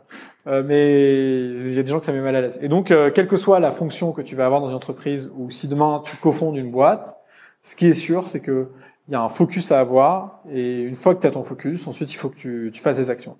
Et ce qui va faire la réussite de ta boîte, c'est ta capacité, euh, c'est ta vélocité bon focus, bonne vélocité d'action, c'est explosif quoi. Je vois un mec comme euh, et après la difficulté c'est au moment où on arrive à une saturation, donc on a une saturation, on n'arrive plus à exécuter, on est obligé d'embaucher, de manager et là souvent on a un truc sur lequel on n'arrive pas à faire, c'est de comprendre qu'on est obligé de descendre en efficacité, en productivité pour s'occuper des gens qu'on a à manager, pour que eux aussi deviennent efficaces et qu'on puisse avancer. Et ça c'est hyper dur parce que tout d'un coup on a fait comme ça et en fait il faut qu'on s'arrête un peu, qu'on structure et qu'on reparte. Et c'est hyper dur. Mais c'est essentiel. On a, on peut pas faire les deux en même temps. Tu peux pas devenir une machine de guerre et manager des gens à devenir euh, bon aussi. À un moment donné, il faut prendre le temps pour ces gens-là. Euh, c'est comme ça, quoi. C'est humain. Euh. La, productivité, ça scale pas, ça grossit et ça grossit en empowerant des gens qui eux-mêmes vont le faire avec leurs équipes, qui vont le faire avec leurs équipes, etc. Dernière, dernière question On est bon. Merci.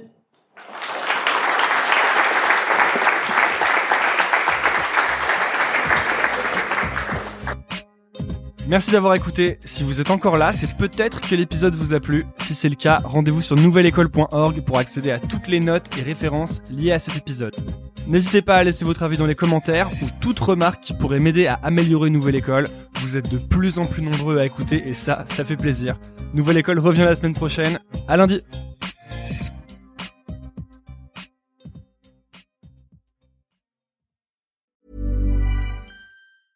Ever catch yourself eating the same flavorless dinner three days in a row? Dreaming of something better? Well, HelloFresh is your guilt-free dream come true, baby. It's me, Kiki Palmer. Let's wake up those taste buds with hot, juicy pecan crusted chicken or garlic butter shrimp scampi. Mm. Hello Fresh. Stop dreaming of all the delicious possibilities and dig in at HelloFresh.com. Let's get this dinner party started. Even when we're on a budget, we still deserve nice things. Quince is a place to scoop up stunning high end goods for 50 to 80% less than similar brands. They have buttery soft cashmere sweaters starting at $50, luxurious Italian leather bags, and so much more. Plus, Quince only works with factories that use safe, ethical, and responsible manufacturing. Get the high-end goods you'll love without the high price tag with Quince. Go to quince.com/style for free shipping and 365-day returns. When you make decisions for your company, you look for the no-brainers. And if you have a lot of mailing to do, stamps.com is the ultimate no-brainer. It streamlines your processes to make your business more efficient, which makes you less busy. Mail checks, invoices, legal documents, and everything you need to keep your business running with stamps.com. Seamlessly connect with every major marketplace and shopping cart. Schedule package pickups and see your cheapest and fastest shipping options from different carriers. With rates up to 89% off USPS and UPS rates. And with the stamps.com mobile app, you can take care of mailing and shipping wherever you are. Make the same no-brainer decision as over 1 million other businesses with stamps.com. Sign up with code program for a 4-week trial plus free postage and a free digital scale. No long-term commitments or contracts. That's stamps.com. Code program.